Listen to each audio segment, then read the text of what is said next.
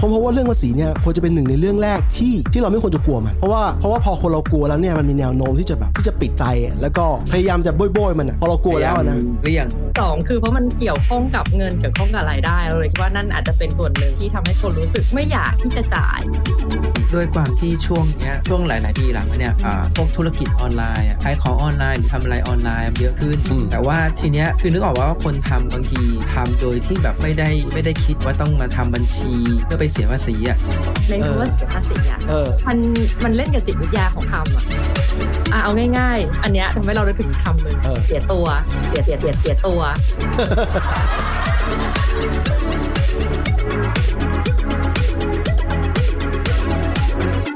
อาละครับป๊อปแคสประจำเดือนตุลาคมนะครับวันนี้เราเริ่มมาจากการที่คุณตาเนี่ยทักผมนะฮะทักทักทักทั้งทั้งกลุ่มเนี่ยว่าเฮ้ยเดือนนี้ยังไม่มีไลฟ์ของของ POPcast เลยเพราะว่าปกติเราเคยอยากรอให้จัดเดือนละครั้งแต่ผมเดือนนี้เป็นเดือนของความของการป่วยนะฮะเปิดทิปมาสัปดาห์แรกป่วยไปสองสัปดาห์นะครับแล้วเนี่ยอาการกลับเอ้ยไอ้กำลังกำลังกำลังวังชากลับมาแล้วนะครับทีนี้คุณตาก็เลยตามมาตามให้จัดรายการนี้ ทีนี้ตอนนั้นเราก็หัวข้อก็เลยไม่รู้จะคุยอะไรดีปกติเราเคยคิดหัวข้อล่วงหน้าไปสักสองสามครั้งนะแต่รอบเนี้ยเป็นเป็นรอบที่ตื้นผมก็บอกคุณตาว่าเฮ้ยเดี๋ยวรอไม่เป็นไรเดี๋ยวรอข่าวในไทยคุณตาตอนนั้นข่าวยังไม่มานะว่ามีอะไรบ้างนะฮะเดี๋ยวรอข่าวในไทยว่ามันมีอะไรมาเดี๋ยวเราคุยเรื่องนั้นแหละทีนี้เมื่อเมื่อเมื่อวานซืนนะคุณปิ๊กก็ทักมาว่าเอ้ยคุยเรื่องนี้ไหมนะครับหัวข้อเรื่องภาษีของแต่ละประเทศ แต่ทีนี้ผมก็ถามพี่ก่อนดีกว่าว่าว่าอะไรทำให้เป็นแรงบันดาลใจในการจะคุยชวนคุยเรื่องภาษีในรายการ POPcastก็ไม่รู้เหมือนกันคือรู้สึกว่าแบบมันมันเป็นเรื่องที่เรียกว่าไงทุกที่แม่งน่าจะมีกันอ่าใช่ใช่เออคือคือคือคือจุดจุดเริ่มต้นเราคือเราพยายามคิดเรื่องที่มันน่าจะมีทุกที่เออเราก็เลยเอ๊ะลองเป็นเรื่องภาษีไหมอะไรเงี้ยแต่เข้าใจแหละเรื่องภาษีแม่งปวดหัวเออปวดหัว มันมันมี quote หนึ่งดังมากไงของ Benjamin Franklin ตาเคยได้ยินไหม quote นั้นอะไม่อะเดี๋ยวพูดไปอาจจะเคยได้ยิน บอกว่านี่ nothing is certain except death and tax ใช่ไหมก็คือไม่มีอะไรที่หลงเลยอะไม่มีอะไรที่แน่นอนเท่ากับความตายกับภาษีครับ อันนี้ Benjamin Franklin เขาพูดมาปู่เขาพูดเมื่อประมาณ 200กว่าปีที่แล้วนะฮะอันนี้คือคนหนีภาษีเขาก็เยอะเนาะ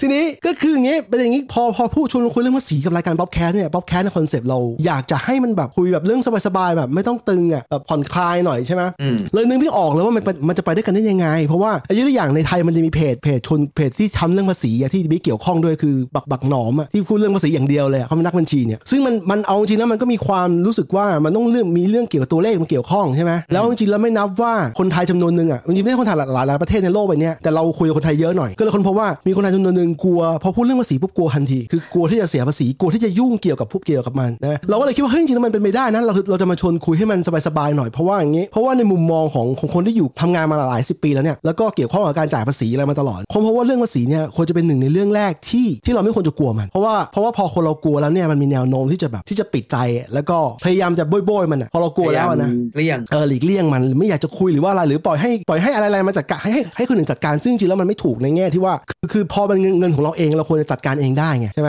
อะไรอย่างเงี้ยเราเลยคิดว่าเฮ้ยมามามาคุยกันเรื่องนี้ดีกว่า เพราะว่าเผื่อว่ามันจะเป็นประโยชน์ต่อคนรุ่นใหม่ที่ที่กำลังจะเข้าสู่ตลาดแรงงานเอ่อคนรุ่นใหม่แล้วก็หรือหรือเรื่องทำงานไปแล้วเนี่ยก็มันก็ก็เลยคิดว่าเออเรามาคุยกันได้นะประเด็นนี้เพราะว่าคิดว่ามันน่าจะมีประโยชน์แล้วก็สนุกด้วยถ้าเราทำให้มันสนุก หรือว่าไงตาคิดว่าไงบ้างก็ถ้ามันคือถ้าภาษีอย่างแรกอย่างที่บอกอะมันก็เออคงเป็นเรื่องน่าเบื่อแหละแล้วยิ่งก็ไปเทียบกับความตายด้วยมันเลยเป็นเรื่องที่แบบน่ากลัวสองคือเพราะมันเกี่ยวข้องกับเงินเกี่ยวข้องกับรายได้เราเลยคิดว่านั่นอาจจะเป็นส่วนหนึ่งที่ทำให้คนรู้สึกไม่อยากที่จะจ่ายอืมเออเพราะเหมือนเงินเข้ากระเป๋าแล้ว มันก็ยากที่แบบจะต้องควักมันออกมานึกออกปะอืมเออ แต่ว่าเขาอาจจะลืมคิดไปว่าไอ้สิ่งที่เขาจ่ายออกไปเนี่ยมันก็คือเอากลับไปให้ตัวรัฐของประเทศนั้นๆน่ะเขาเอามาใช้พัฒนาประเทศอืมเอออำนวยความสะดวกให้กับประชาชนที่อยู่ในประเทศ อันนี้พูดถึง in general นะไม่ได้พูดถึงใช่ใช่ concept คร่าวๆอืมเออเพราะบางประเทศอาจจะไม่ได้ใช้อย่างควรก็ได้อะไรอย่างเงี้ยเออคืออย่างนี้คือมันเริ่มมาจากการเราอะสงสัยว่าเอ๊ะในไทยอะมันจะมีลดนั้นเอ๊ะเราก็อยากจะรู้ว่าเอ๊ะแล้วที่อื่นเนี่ยเขาแบบลดหย่อนภาษีกันยังไงได้บ้างหรือเปล่า แล้วมันก็เลยเป็นคำถามไปเรื่อยๆว่าเอ๊ะท้ายมันก็เลยกลายเป็นข้อใหญ่ๆว่าเอ้ยถ้าอย่างงั้นมันก็ต้องเป็นหัวข้อภาษีใหญ่ ๆ เลยสักอันไหมล่ะซึ่งเราอะก็มีไปดู VO นะหมายถึงว่าแต่ว่านี่คือเราก็เปิดเปิดไปเรื่อยๆแล้วเราไปเจออยู่อันเขาเอาอัตราภาษีเงินได้คนธรรมดานี่แหละของอืมไทยไปเทียบกับของสหรัฐสหรัฐอเมริกาเลยเออเป็นยังไงบ้างอะพบว่าอ๋อคือคือจริงๆเขาก็เก็บที่เราเก็บเนี่ยจนถึงสูงสุดประมาณเท่าไหร่สามสิบห้าเออประมาณประมาณนั้นอะแต่เหมือนกับของเขาอะเลนส์ตรงกลางอะมันกว้าง ถ้าจำไม่ผิดคือที่เราดูในรายการเขาอะเลนส์ตรงกลางมันอยู่ตรงประมาณสักหนึ่งล้านถึงหกล้านหรืออะไรสักอย่างนี่แหละบาทล้านบาทล้านถึงหกล้านบาทถูกไหมเออเออใช่ใช่ที่มันจะอยู่ในเลทประมาณสักสิบกว่าเปอร์เซ็นต์เท่าไหร่นี่แหละอันนี้อันนี้จำไม่ได้จริงจำไม่ได้แม่นจริงแต่แต่คือด้วยด้วยเหตุเนี้ยเขาเลยบอกว่าเออมันเลยทำให้คนคนชนชั้นกลางหรือว่าชนแบบที่มีเงินเดือนสูงเนี่ยเขาก็ยังแบบสามารถจ่ายภาษีได้โดยที่แบบมันสมเหตุนะคือของเราเนี่ยคือเลนส์มันซอยถี่มากเลยอื พอจะมีข้อมูลป่ะคร่าวๆว่าแบบของเราประมาณแบบต่ำสุดเปอร์เซ็นต์สูงสุดกี่เปอร์เซ็นต์เริ่มจ่ายของเราของเรามันก็มีห้าเปอร์เซ็นต์สามห้าเปอร์เซ็นต์ใช่ไหมโอ้กว้างเอเนาะอซึ่งไม่ซึ่งมันก็มันมันก็เหมือนมันก็กว้างเหมือนกับของอืมอเมริกาหรือว่าของที่ในในความรู้สึกอืมเรานะมันก็ประมาณนี้แหละเพียงแต่ว่าไอการซอยของเราอะมันซอยแบบคงที่อ่ามเออคืออย่างอันเนี้ยเนี่ยที่เราดูอยู่นะเขาบอกว่าเงินได้สุทธิบาท1นึ่งแสนห้าบาทเนี่ยเขาบอกว่าเอ่องดเว้นอัตราภาษีเสร็จแล้วไปที่แสนห้าจน3ามแสนเนี่ยเสียที่5%เปอร์เซ็นต์สามแสนห้าแสนเสียที่10 5แสนเจ็ดแสนห้าเสียที่15อะไรเงี้ยมันก็จะเป็นแบบขั้นบันไดไปเรื่อยๆเรื่อยๆมาอือืมมเพียงแต่ว่าถ้าเราลองพิจารณาดูเงี้ยเงินเดือนประมาณแสนหนึ่งเนี่ยหาร12ตกเท่าไหร่แสนหนึ่งเกือบเกือบเกือบเกือบเอ้ยเอ้ยล้านล้านหนึ่งต้องบอกว่าล้านหนึ่งล้านหารสิบสองใช่ไหมหารสองมันตกประมาณ8ปดหมื่นกว่าบาแปทดหมื่นกว่าเออเออถ้าแปดหมื่นกว่าบาทเนี่ยมันก็จะไปที่เลทประมาณ20%แล้วอะในขณะที่ของสหรัฐที่เราบอกเนี่ยเขายังอยู่เลทประมาณ10เลยอะอืมอืมเดี๋ยวนะของทั้งของไทยและของสหรัฐที่เอามาเทียบเนี่ยเป็นรายได้สุทธิแล้วเหมือนกับว่าหลังหลังจากหักค่าใช้จ่ายแล้วถูกไหมคิดว่าอย่างนั้นนะเพราะว่าในเพราะว่าในเพราะว่าในรายการเขาเขาเทียบแบบนั้น แต่ว่าอันเนี้ยอันนี้ก็ต้องบอกว่าอืมเราเราไม่ได้ชัวร์แบบแม่นแม่นอะไรขนาด แต่ว่าเราก็ไปดูของอุ่นการของยิปก็มีว่าเออเนี่ยอย่างเนี้ยอะไรอะช่วงแรกอะตั้งแต่ประมาณสัก 300 บาท 6 0 0 0 0บาทเสีย5%เออต่อต่อเออสามร้อยบาทสามร้อยบาท ก็คือจริงๆเลทของเขาต่ำสุดมันหนึ่งพันเยนอะแล้วก็ตีคือหมายความว่าประณแทบจะทุกคนต้องเสียภาษีแล้วสิใช่ใช่อ๋หนึ่งพันอศูนย์ถึงหนึ่งพันมันคงแบบน้อยอะก็คืออืมก็ตีอันหนึ่งเยนเสร็จแล้วเขาก็มีเลทอีกอัน ต่อมาก็เป็นแบบประมาณสักหกแสนบาทจนถึงล้านกว่าบาทเนี่ยก็เสียสิบเปอร์เซ็นต์ซึ่งอ่าของเราเนี่ยเสียไปยี่สิบเปอร์เซ็นต์อืมเอออะไรประมาณแบบนั้นในความรู้สึกเราก็เลยกลายเป็นว่าคนกลัวเออเออทำงานแทบตายแล้วต้องมาเสียภาษีสิบเปอร์เซ็นต์ให้กับสิ่งที่มันได้กลับมาไม่ไม่คุ้มค่ามั้งเออคือมันเป็นเรื่องของความรู้สึกด้วยที่ว่าไอไอเสียก็เรื่องหนึ่งแต่ว่าคนรู้สึกว่าไอเสียไปแล้วเนี่ยมันมันไม่ได้คุ้มเท่าไหร่ใช่ไหมคืออันนี้อันนี้ไม่ได้พูดอันนี้พูดถึงแบบ in general เหมือนกันนะคือในแง่ที่ว่าไม่เกี่ยวกับประเทศไทยนะแต่เกี่ยวกับว่าตามหลักการแล้วเนี่ยคือที่ที่ที่ที่เราบอกว่าคนคนรุ่นใหม่อย่าไปกลัวเรื่องภาษี เพราะว่าเหตุผลเพราะว่ามันเป็นเรื่องที่เกี่ยวกับรายได้ พอคุณมีรายได้ถึงเสียภาษี คือคุณไม่มีรายได้ก็ยังไม่เสียภาษี ทีนี้ไอไอการมีรายได้แล้วเสียภาษีเนี่ยมันมันจะมีคือถ้าอยู่ในไทยเนี่ยโอเคไอเราไม่พูดถึงเรื่องว่ารัฐเอาไปทำอะไรนะแต่ว่ากว่าที่คุณจะเสียภาษีได้เนี่ยคุณต้องมีเงินเดือนถึงจุดหนึ่งถึงหนึ่งนะตกประมาณเอ่อสองประมาณเกือบเกือบสามหมื่นถึงจะเริ่มเป็นจุดที่เริ่มเสียภาษีแรกเพราะว่าถ้าคุณยังไม่ถึงจุดนั้นเนี่ยพอมันหักหักลดหย่อนไปแล้วเนี่ยมันจะไม่เสียสักบาท มันจะอยู่ในช่วง range ที่มันไม่เสียภาษีสักบาท แต่โอเคแต่ได้แต่คุณคืนด้วยเออแต่คนคนนั้นน่ะอาจจะไปเสียภาษีอย่างอื่น เช่น การใช้การซื้อของที่เรียกว่า VAT หรือว่าเสียภาษีจากการนำเข้าสินค้าอะไรก็แล้วแต่ แต่ว่าในไอรายได้บุคคลธรรมดายังไม่เสียหมายความว่าถ้าคุณมีรายได้เนี่ยสองหมื่นกว่าบาท ซึ่งจริง ๆ แล้วเนี่ยเป็นรายได้เฉลี่ยตัวคอต่อครัวเรือนของไทยเลยนะคือมันอยู่ที่ประมาณไม่ถึง 20,000ด้วยซ้ำรายได้เฉลี่ยของทั้งประเทศอะอืมเท่ากับว่าไอไอ rate เนี่ยคือ rate ที่คุณมีรายได้เฉลี่ยสูงระดับหนึ่งแล้วก็ยังไม่เสียจนกระทั่งแตะเงินเดือนเริ่มแตะ30,000จะเริ่มเสียเออทีนี้เราก็เลยบอกว่าถ้าคนที่ที่เริ่มทำงานแล้วได้เริ่มได้เงินเดือนจุดนั้นเนี่ยอะถ้ามองคนที่อยู่เมืองนอกอาจจะไม่เยอะไอ้สามหมื่นบาทแต่ว่าอยู่ที่ไทยถือว่าเกินค่าเฉลี่ยมาระดับหนึ่งแล้วเนี่ยให้เขาคิดในแง่ที่ว่าให้เขาคิดถึงแง่ที่ว่าคือคือให้เขาคิดในแง่ที่ว่ารายได้เขาควรจะหัก tax รอไว้เลย แล้วค่อยว่ากัน อย่าไปคิดว่าเขาได้เท่านั้นใช่ไอไอไอเรื่องเต็มเนี่ยเป็นภาพลวงตา ให้คุณหัก tax รอไว้ก่อนทำคืออาจจะเปิดบัญชีเมืองไทยมันเปิดบัญชีง่ายมากขนาดนี้มันใช้ไอแอปแบงก์ banking app เนี่ยแล้วคุณก็เปิดบัญชีกี่บัญชีก็ได้อาจจะเปิดบัญชีหนึ่งเป็นบัญชีภาษีรอไว้เลย ได้เงินมาเท่านี้คุณก็เอาเงินเข้าเนี่ยเข้าเข้าบัญชีภาษีรอไว้แล้วเดี๋ยวตอนปลายปีก็รอไปจ่ายเดียว สมมติว่าเราเป็นพนักงานเงินเดือนที่ไทยอะอืมเวลาเงินเดือนเราเข้าอะมันไม่ได้หักภาษีนัดจ่ายใช่ไหมมันขึ้นอยู่กับบริษัทขึ้นอยู่กับบริษัทไม่ไม่มันจริงๆจริงๆแล้วมันต้องหักเออบริษัทมีหน้าที่หักส่วนหนึ่งเออเสร็จแล้วตอนจบปลายปีอะก็เขาก็จะบางถ้าเกิดบางที่เขาก็จะทำรวมมาให้ว่าอืมอ่าปีนี้คุณได้รายได้เท่านี้หักอืมภาษีเท่านี้หักประกันสังคมหักอะไรแล้วเนี่ยอืมจะเหลือเท่านี้นะอืมแล้วก็เอาเอาอันเนี้ยสามารถเอาไปยื่นภาษีได้อืมอืมโอเคซึ่งถ้าเกิดใครแบบอย่างที่บอกอาจจะถึงเกณฑ์หรืออะไรเงี้ยแต่แบบลดหย่อนแล้ว แล้วก็หักนู่นหักนี่แล้วได้เงินภาษีอื่นก็ไปยื่นเรื่องถือได้ ซึ่งถ้าเกิดผูกกับพร้อมเพย์มั้งมันก็จะโอนเข้าบัญชีได้เลยอืมมันแล้วทีนี้การคืนการคืนกลับมาเนี่ยเร็วไม่เร็วเนี่ยมันขึ้นอยู่กับสภาวะของรัฐบาลตรงนั้นนะจริงคือดิถ้าถ้าเขามีสภาพคล่องสูง ซึ่งก่อนก่อนโควิดหรืออะไรเงี้ยมันก็จะคืนกลับมาเร็วเด้งกลับมาเร็วบางคนเนี่ยกรอกปุ๊บไม่กี่วันไม่ถึงสัปดาห์เนี่ยเด้งเด้งเงินเด้งเข้าบัญชีกลับมาเลยอ๋อแต่ถ้าเกิดว่าช่วงที่รัฐบาลถังสภาพคล่องไม่ค่อยดีอะเขาอาจจะเรื่องเยอะหน่อยขอหลักฐานเยอะหน่อยอะไรอย่างเงี้ยเออ เอออ๋อเราอะจำไม่ได้เลยว่าที่ไทยเราทำภาษียังไงว่าเราทำงานที่ไทยแค่สี่ปีกว่าๆเออแล้วหลังจากนั้นเราก็แบบอยู่ที่นี่แบบสิบกว่าปี ก็เราเราก็เลยแบบไม่รู้ว่าระบบที่ไทยเป็นยังไง เออ ทีนี้ที่เราทักไว้ว่าเรื่องเรื่องอย่ากลัวเนี่ยมันมีอยู่ 2 ประเด็นอืมประเด็นแรกเลยนะคือถ้าคุณรู้ทำความเข้าใจเรื่องรายได้การมีรายได้กับภาษีเร็วเท่าไหร่มันจะนำไปสู่การสร้างรายได้เพิ่มในอนาคตด้วย คือในแง่ที่ว่าคือคือคืออย่างนี้เราเรามองชีวิตเป็นเกมอย่างหนึ่งคือในแง่ที่ว่าพอคุณพอคุณเริ่มต้นทำงานเนี่ยและเริ่มต้นเนี่ยรายได้อาจจะไม่เยอะมาก แต่พอคุณมีสกิลมากขึ้นแล้วเนี่ยเข้าใจอะไรมากขึ้นเนี่ยมันมีแนวโน้มที่จะรายได้เยอะขึ้น ซึ่งถ้าเขาไม่ถ้าเขารายได้ไม่ขึ้นเลย สมมตินะมันก็เป็นเรื่องที่แปลกใช่ไหมเพราะว่ามันมันเหมือนชีวิตคือเราคนเราไม่เติบโตอะไรเลย หรือว่าเงินเฟ้อสู้เงินเฟ้อก็ยังไม่ได้ด้วยซ้ำอะไรอย่างเงี้ยอืมแต่ตามหลักการแล้วคนเรามันต้องรายได้เพิ่มขึ้นใช่ปะอืมคือคือถ้าคุณมัวแต่กลัวเรื่องภาษีกลัวว่าได้ภาษีกลัวกูจะมีรายได้เกินถึงจุดที่จะเสียภาษีอะไรเงี้ยอืมแสดงว่าคุณไม่ได้อยากจะมีรายได้เยอะ มันเลยกลายเป็นเป็น mindset บางอย่างที่มันจะเป็น negative mindset อะที่แบบจะไม่ทำให้คนคนนั้นแบบ สามารถที่จะสร้างรายได้เยอะๆในอนาคตเดี๋ยวเดี๋ยวอันนี้เราแอบงงมากเลยว่ามันมีคนที่ไม่อยากรายได้เยอะเพราะกลัวการจ่ายภาษีเพิ่มด้วยเหรอมันมีเพียงแต่ว่าเขาไม่ได้พูดออกมาเป็นคำพูด เขาไม่ได้สรุปในหัวเขาเขาแค่กลัวเรื่องภาษีก่อน แต่ว่าถ้าเขาทำภาษีอะเขาต้องรู้ว่ามันมีการลดหย่อน ใช่ใช่ใช่ใช่ใช่ใช่อายุยศอายุตัวอย่างเช่นนะทั้งนิวซีแลนด์และไทยมันจะมีอันหนึ่งคล้ายๆกันคือถ้าทำถ้าคุณทำธุรกิจเนี่ยคุณต้องมีรายได้ถึงจุดหนึ่งถึงจะเริ่มจดทะเบียนโดนบังคับให้จดทะเบียนแวดหรือภาษีมูลค่าเพิ่มอืมใช่ป่ะมันมีผู้ประกอบการที่รู้สึกว่าเฮ้ยไม่อยากขายถึงจุดนั้นเลย กลัวว่าจะต้องไปเสียภาษีแต่เออกลัวว่าจะต้องไปเสียภาษีอย่างนั้นกูต้องกลัวจะต้องเข้าระบบกลัวต้องโดนโดนตามเรื่องภาษีอะไรเงี้ยอืมคือมันมีไอ้ไอ้ความกลัวเนี่ยมันทำมันเป็นเหมือนเป็นจุกที่มาปิดเป็นเหมือนเพดานที่มากั้นตัวเองไว้ไม่ให้ไม่ให้ตัวเองไปไกลกว่านั้นได้อีก อันนี้ในมุมของผู้ประกอบการนะไม่ไม่จำเป็นต้องเป็นคนทำทำงานนะนะอืมเพราะคนทำงานคนทำงานอะได้เงินเดือนเนี่ยเป็นสายที่โดนบังคับเสียภาษีอยู่แล้วอืมแต่ผู้ประกอบการเนี่ยมันมีมันจะมีเลนส์คือตามหลักต้องเสียแหละแต่ว่ามันจะมีเลนส์บางอย่างว่าเขาอาจจะอยากเลี่ยง ไม่อยากยุ่งกับรัฐบาลเลยอะไรเงี้ยคือการที่เขาพยายามโมแต่คิดว่าไม่อยากยุ่งกับภาษีไม่อยากยุ่งกับแวดอะไรเงี้ยอืมมันทำให้อ้าวแล้วมึงไม่อยากไม่อยากขายได้เงินเยอะๆหรือไงนึกออกไหมมันมันอืมมันย้อนกลับมามันเป็นคอนซิเควนต์ของกันและกันโดยที่เขาไม่รู้เขาอาจจะไม่คิดคิดไม่ได้ด้วยซ้ำว่าเป็นอย่างนี้แต่แต่ว่าความเป็นจริงมันเป็นอย่างนี้ คนที่มองจากภายนอกมองเข้าไปมันจะเป็นอย่างนี้นี่มันเป็น mindset ของเจ้าของธุรกิจเลยนะเนี่ยไม่แต่เออแต่เราว่าออส่วนหนึ่งอะมันเพราะว่าไม่ได้เป็นมันมันมันไม่ได้มีความร่วมมือระหว่างที่จะเก็บภาษีกับคนที่จะจ่ายภาษีอ่าอืมอย่างเช่น ในเมื่อเราจะเก็บภาษีเขาใช่ป่ะเราก็ไปให้ความรู้เขาว่าเฮ้ยจริงๆมันไม่ได้ยากทำอย่างนี้อย่างนี้ให้ยคุณอยากจะทำนี้เรามีตัวช่วยแบบนี้นะลดอันนี้ได้ทำนี้เราจะมีอันนี้มาช่วยอะไรเงี้ยไอ้ยซึ่งซึ่งเรื่องนี้จริงๆแล้วรัฐไทยทำอยู่รัฐไทยทำอยู่ในแง่ที่ว่าถ้าคุณทำธุรกิจปุ๊บเนี่ยคุณจดทะเบียนปุ๊บเนี่ยไอ้พวกมันจะมีสิ่งที่เรียกว่ากรมพัฒนาธุรกิจเป็นเป็นส่วนหนึ่งของกรมกระทรวงพาณิชย์อะเขาจะคอยส่งจดหมายมาหาเราเลยบอกว่าให้คุณเข้าไปอบรมนี่ไหมคือเขาเขาเขาจะอบรมเกี่ยวข้องกับภาษีเกี่ยวข้องกับอะไรเรียบร้อยเลย ขึ้นอยู่กับเราจะไปร่วมด้วยหรือเปล่าอืมเขาทำอยู่ เพราะว่าเขารู้ว่าเขารู้ว่ามันจะมีคนคนที่แบบไม่รู้เรื่องอะไรเลยแต่อยากทำอยากทำงานต้องทำงานต้องทำธุรกิจต้องทำงานหาเงินอะอะไรอย่างเงี้ยอืมจริงๆอะไอเรื่องการจัดการภาษีหรืออะไรอย่างเงี้ยมันควรจะอยู่ในหลักสูตรการเรียนการสอนระดับมัธยมนะถูกเพราะว่ามันไม่ใช่ว่าเจ้าของกิจการเท่านั้นที่จะได้มีสิทธิ์ในการอบรมพวกเนี้ยแต่ว่าไอ้คนปุถุชนทั่วไปที่มันเป็นอย่างเราอย่างเงี้ยที่เป็นพนักงานเงินเดือนอะเราก็แบบไม่รู้เรื่องการจัดการภาษีเลยในขณะที่แบบคนนี่มันแบบคือเข้าใจอะว่ามันคืออะไร อันนี้อันนี้แค่แบบพูดถึงว่าคนในในระดับเดียวกันนะแบบพนักงานเงินเดือนอะไรเงี้ยเออจริงๆมันมีเรื่องนี้ไง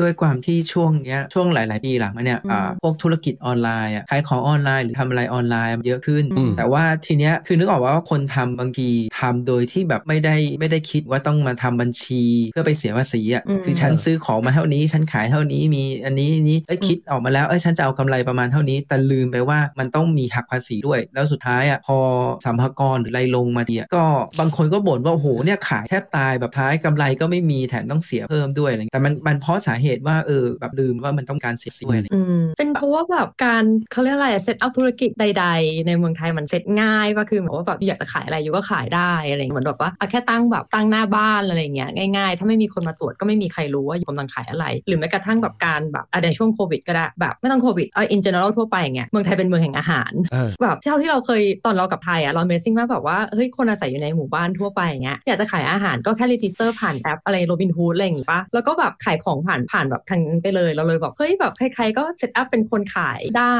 แล้วเขาต้องจดทะเบียนธุรกิจอะไรหรือเปล่าเพื่อทำอย่างนั้น หรือว่าเหมือนเด็กเล่นขายของไปเลยอะไรอย่างเงี้ยไม่แต่ว่าแต่ว่าไม่แต่ถ้าเกิดสมมุติว่ามันมันแอปปุ๊บแบบโรบินฮูดเนี่ยแซวามันเข้าระบบเออแต่ว่ามันมันอาจจะไม่ได้เข้าระบบในฐานะที่ว่าเป็นบริษัทมันอาจจะเข้าใช่ระบบในฐานะที่เป็นคนแล้วก็ไปเสียภาษีบุคคลเออแทนเออเออหรือจริงๆอะไอ้ที่ตาจานยกตัวอย่างมาอย่างแรกอือะมเราว่ามันเข้าเขามากกว่าอยู่ดีอะมุดในหมู่บ้านเลยไม่ต้องลงแอปนะแต่อยู่ในอืมหมู่บ้านเลยแล้วก็เปิดร้านขายอะร้านขายของชำเนี่ยไม่เนี่ยละเปิดเปิดข้าวก็ได้ขายข้าวขายอะไรเงี้ยอ๋อเหมือนส่งโดยข้าวให้ตามบ้านแล้วแบบไม่ต้องมีหน้าร้าน แต่รู้กันอืมเองในหมู่บ้าน ใช่ใช่แบบนั้นอะแล้วไม่เข้าระบบก็ได้ถูกไหมอันเนี้ยใช่คือไม่ต้องเข้าระบบเลย ซึ่งแต่ก่อนเราก็เราก็คิดเหมือนกันว่าแบบอย่างขายพวกหมูปิ้งว่าขายส้มตำอะไรเงี้ยเอาจริงๆถ้าเกิดเขาแบบไม่ไปลงทะเบียนไม่ไปลงอะไรเลย ไม่ได้อยู่แล้วใช่ไหมอืมเดี๋ยวนี้ไม่ใช่แค่หมู่บ้านนะคอนโดเนี่ยคอนโดมิเนียมเนี่ย vertical vertical building เนี่ยเปิดร้านอยู่บนคอนโดเลยครับเป็นแต่ละส่งอย่างเดียวนะครับ แล้วคือคอนโดตามปกติแล้วคนเราก็ไม่ไม่ไม่คิดว่าจะทำอาหารอะไรซีเรียสนะ แต่มีคนทำเป็นเรื่องเป็นราวขายขายอาหารเอออะไรอย่างเงี้ยซึ่งมันเกิดขึ้นในแบบในเมืองไทยอะคือซึ่งมันถ้ามองไม่ซึ่งแบบนี้มันมีตั้งนานแล้วด้วยนะหมายถึงว่ามันมีตั้งนานแล้วที่แบบใช่อาจจะแบบเป็นห้องสองห้องที่แบบเขาพี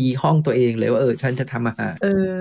คือจริงๆอะถ้ามองในลักษณะของวัฒนธรรมไทยอะมันก็เป็นวัฒนธรรมที่น่ารักนะ เออ คือเหมือนแบบก็ไม่ได้ช่วยเหลือกันให้ฟรีอะไรเงี้ย แต่เหมือนกับว่าอ่าแบบอุดหนุนกันเอง เป็นแบบเขาเรียกนะ ecosystem ภายในแบบ community อะไรอย่างเงี้ย แต่ถ้าพูดถึงมุมมองของการเสียภาษีอะก็นิดนึงอะใช่มันมันตอนนี้มันเลยกลายเป็นการแบ่งแล้ว กลุ่มคนที่ทำทำหาเงินโดยที่ไม่เกี่ยวข้องกับระบบภาษีเลย ขณะที่ถ้าเป็นกรณีของเอ่อทำคนทำงานได้เงินเดือนเนี่ยโดนบังคับอยู่แล้วได้เสียภาษี ขณะที่อีกกลุ่มหนึ่งคือผู้ประกอบการก็จะมี2 2 division อีกแม่อาจจะมีหลาย division คือคือกลุ่มที่เสียภาษีมีแวดมีอะไรเรียบร้อยกับอีกกลุ่มอีกกลุ่มหนึ่งที่แบบไม่เข้าไม่ยุ่งอะไรเลยอะไรอย่างเงี้ยแล้วก่อนหน้านี้เป็นอย่างนี้กรณีสมมตินะถ้าคนเปิดร้านขายก๋วยเตี๋ยวเนี่ยพวกสัมภาระก็จะใช้วิธีเพราะเขารู้เขาสังเกตเอาใช่ไหมเขาก็ใช้ใช้วิธีไปนั่ง observe เลยนับนับไปชานั่งมเออไปนั่งวันหนึ่งดูเลยว่าคุณควรจะขายได้เท่าไหร่ชามเท่าไหร่แล้วคุณควรจะมีรายได้วันหนึ่งเท่าไหร่เออว่างมันเป็นอาอาชีพเขาแล้วเขาก็จะประเมินรายได้รายได้ แล้วก็เอาให้ผู้ประกอบการที่ไม่ไม่ทำบัญชีอะร้านก๋วยเตี๋ยวเนี่ยเหมาเอา โดยประเมินรายได้คร่าวๆเอา ซึ่งมันมีข้อข้อดีข้อเสีย ซึ่งมันคือบางทีถ้าขาวัน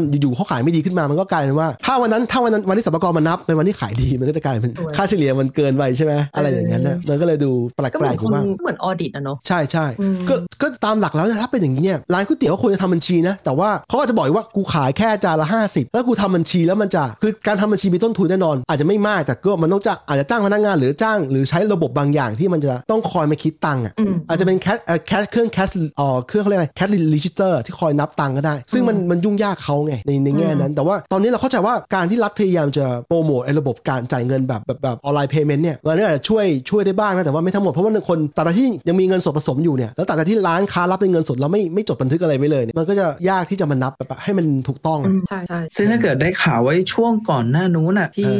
รัฐบาลแบบนี้ให้ลงทะเบียนเพื่อใช้อะไรนะไอ้คนละครึ่งเนี่ยเออเออก็จะเห็นว่ามันมีจบจบโครงการหรืออะไรเงี้ยแล้วก็มีหลายร้านที่ออกมาบ่นเรื่องภาษีกันอะว่าโอ้โหโดนเนี่ยโดนทางเพราะมันะรู้ transparent ขึ้นใช่ไหมเออเออคือคือเขาก็จะรู้ว่าแบบเออมันมีเงินเข้าเท่าไหร่ผ่านจากตัวเราด้วยใช่ไหมเออเออทั้งที่จริงมันเป็นเรื่องปกติชอบแล้วแบบนี้เออมันเป็นเรื่องปกติที่เขาควรจะรู้แต่แรกว่ามันถ้าเกิดคุณอย่างเงี้ยคุณควรจะเผื่อเรื่องภาษีเรื่องการจัดการต้นทุนทางภาษีไว้แล้วเรียบร้อยใช่มันกลายเป็นว่าอ้าวที่ผ่านมาคุณขายของเหมือนเด็กเล่นขายของ แล้วพอเข้าระบบปุ๊บก็มาบ่นกันเลย มันไม่ได้ถูก คือเราคิดว่าแบบหนึ่งมันไม่ได้ถูกปลูกฝังตั้งแต่เด็กว่าเฮ้ยการมีรายคือการเสียภาษีเป็นหน้าที่ของพลเมืองเออพลัสสิ่งที่เราเห็นจากคือเพราะภาษีเอาไปให้รัฐใช้จ่ายถูกปะแล้วมันต้องแบบน่าจะเห็นสิ่งที่เป็นรูปธรรมแต่มันไม่เห็นรูปธรรมกลับมาเขาเลยรู้สึกว่าเรากูจ่ายไปทำไม ใช่ใช่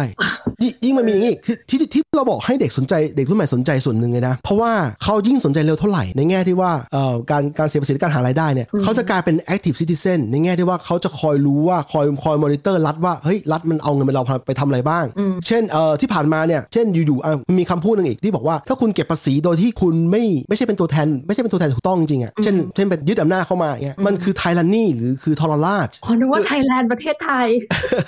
เออมันคือคือมันเหมือนการปล้นเงินน่ะไม่ใช่แค่ปล้นอำนาจแต่ปล้นเงินที่เกินเงินภาษีนั้นไปด้วยอะอ่าฮะคือมันทำให้ถ้าถ้าคุณสนใจเรื่องนี้เร็วแล้วแล้วแล้วผมพูดในแง่ที่ว่าคุณสนใจเรื่องนี้พร้อมๆกับการหารายได้นะคือคือคือเวลาสมมติว่าถ้าโรงเรียนไปชูเรื่องการเสียภาษีมันดูแต่เสียภาษีเสียภาษีเสียภาษีมีแต่เสียเสียเสียใช่ไหมแต่ความเป็นจริงเขาควรจะชูเรื่องการหารายได้ก่อน ชูเรื่องการการทำที่คนคนหนึ่งจะจะสร้างมูลค่ายังไงให้กับให้กับสังคมผ่านการหารายได้ เดี๋ยวนะพอเมื่อกี้เพิงพูดอะในคำว่าเออเสียภาษีอะเออมันมันเล่นกับจิตวิทยาของคำอะเราว่านะถูกมันเป็นการเสียถูกถ้าเราใช้ว่าเราจ่ายภาษีอย่างเงี้ยถูกมันมันก็ยังในกาทีเพราะมันเป็นการจ่ายแต่มันไม่ใช่สิ่งที่เรารู้สึกว่าเราเสียมันออกไป มันเหมือนอืมได้กับเสียอืมเออเออประมาณนั้นเปล่า มีมีคืออย่างนี้ที่เรื่องนี้ตาทักมาพอของของเรามีเคสคล้ายๆกันคืออย่างนี้ที่นิวซีแลนด์มันจะมีกระทรวงไอหน่วยงานที่เก็บภาษีเขาเรียกว่า IRD เออเออแล้ว IRD เนี่ยทุกคนจะมี IRD number อยู่ IRD number นะอืมเออคิดว่าหลายหลายประเทศมีระบบนี้หมดแหละไทยก็มีแต่ไทยเรียกว่า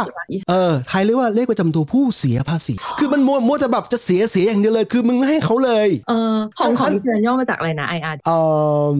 revenue อะ R revenue department อะแต่ I เนี่ยไม่แน่ใจ identify อะไรอย่างเงี้ย identification อะไรเออย่างอเงี้ยป่ะไม่เป็นไรเดี๋ยวเราหาก่อนหาของออสเตรเลียจะเรียก TFN คืออเอออสเตรเลียเอ๊ะอ๋อไม่ใช่รู้ละปะวะอ๋อเออ Australian Tax Files Number ก็คือเหมือนเออเป็นเลขประจำตัวเออ tax อะเออแบบจ่าย tax แค่นั้นเอง ตัว I มาจาก inland inland revenue revenue department คือคือคำว่า revenue มันฟังดูดีนะ ในแง่ที่ว่าเออมันคือรายได้อืมรายได้ของไม่ใช่ของร้านเดียวของคุณด้วยอืมอะไรอย่างเงี้ยแล้วทีนี้ลูกสาวอายุเพิ่งอายุ 4 ขวบใช่ไหมแต่เขาเขามีเลข IRD แล้วเพราะว่ารัฐจะต้องรัฐจะต้องเอาเอาเลขเนี้ยมานั่งคำนวณเพราะว่ารัฐจะ support เด็กคนหนึ่งอะให้โตมายังไงรัฐก็เลยเอาเลขเลขเลขนี้มาใช่ไหมสมมติถ้าไทยเรียกมัวแต่เรียกว่าเลขผู้เสียภาษีอ้าวเด็กสี่ขวบต้องเสียภาษีเหรอมันฟังดูแบบไม่เข้ากันกับกับกับจิตวิทยากับกับคเอวามอคิดมาเอาอะไรกับเด็กแต่เราเราไม่สี่ขวบไม่แต่สำหรับเรานะ เรารู้สึกว่ามันเป็นแค่คำเอาจริงไม่แต่ว่าสำหรับคำมันเรมีผลทางจิตวิทยาคำมันรีจิสเตอร์เข้าไปในหัวไงแต่หมายถึงว่าสำหรับเราอะเรารู้สึกว่ามันเป็นแค่คำเออเป็นแค่คำเลยอะอะเอาง่าย ๆ อันเนี้ยทำให้เราได้ถึงอีกคำหนึ่งเออเสียตัว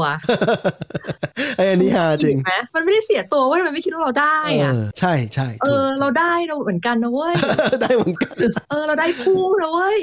เราไม่ได้เสียเออแต่คืออันเนี้ยใช่อันเนี้ยอย่างอย่างไอ้แบบเนี้ยเข้าใจแต่หมายถึงว่าไม่รู้สำหรับเราอะเรารู้สึกว่าทุกวันนี้มันก็เป็นเสียภาษี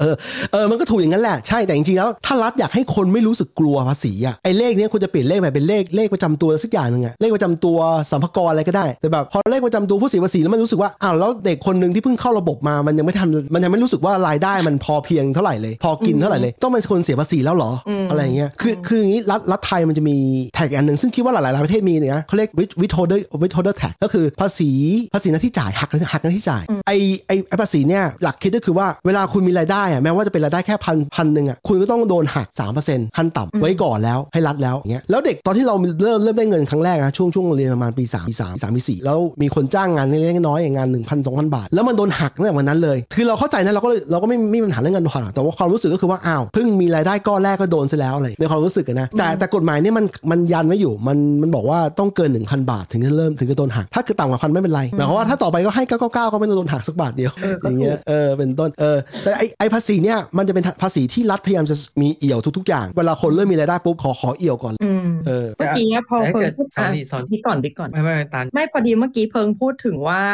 เอออาจจะไม่ใช่เพิงอาจจะเป็นเราสามคนพูดถึงว่าแบบเราไม่รู้ว่ารัฐเอาไปใช้จ่ายอะไรเงี้ยเออเราเราเรื่องได้ว่าของออสเตรเลียมันมีพอเราจ่ายภาษีไปเสร็จปุ๊บอะปีนั้นๆอะหมดอืมปีเราต้องแบบว่ามานั่งดูว่าเออเราจะเอาภาษีเขาเรียกอะไรนะ ได้เงินคืนหรือเปล่าจากที่เราเสียไปนะที่จ่ายไปแล้วอะอืมเออพอตรงนั้นอะกระบวนการมันเสร็จอะเราจะได้สิ่งเรียกว่า tax กลับมา ก็คือใบเสร็จของการจ่าย tax เออแล้วในนั้นอะเขาจะมีแบบโชว์เป็นแบบชาร์ตออกมาเลยว่าเงินภาษีของเราอะถูกเอาไปใช้ในส่วนไหนบ้างอืมกี่ดอลลาร์เดี๋ยวเดี๋ยวเราเอาเราแชร์ไฟล์ให้ดูได้ว่าเราปิดตัวเลขหมดละอ่าโอเคมาเลย ไม่เคย แต่เราจะแชร์ได้ยังไง กดปุ่มอันเนี้ยปุ่มที่มันเป็น share screen อะเจอระวังนะแชร์แล้วเครื่องแฮงก์นะเราเคยกดแชร์แล้วเครื่องบิ๊กอย่าเพิ่งบิ๊กอย่าเพิ่งอ๋อเราต้องขู่เรานะต้องเราต้องให้มัน permission ไอ้นี้ก่อน ส่งส่งไปในไลน์แล้วให้เพิ่มมันแชร์เออได้ได้ได้ได้งั้นเดี๋ยวงั้นเดี๋ยวคุยกันไปก่อนแล้วก็ส่งไฟล์ไม่แต่เราก็รู้สึกว่าไอ้สิ่งที่เราเสียไปจริง ๆ เราเราก็พอเห็นเราก็พอรับรู้แหละว่ามันกลับมาเป็นอะไรบ้างอะไรเงี้ยเพียงแต่ว่าเรารู้สึกว่าหลังจากที่เวลามันมีอภิปรายหรืออะไรเงี้ยแล้วเขามาแจกแจงว่าเฮ้ยมันมีงบส่วนไว้ใช้ส่วนงบส่วนใช้ส่วนนี้อะไรเงี้ยเราก็รู้สึกว่าเออเนี่ยแหละอันนี้ที่ไม่คุ้มเออ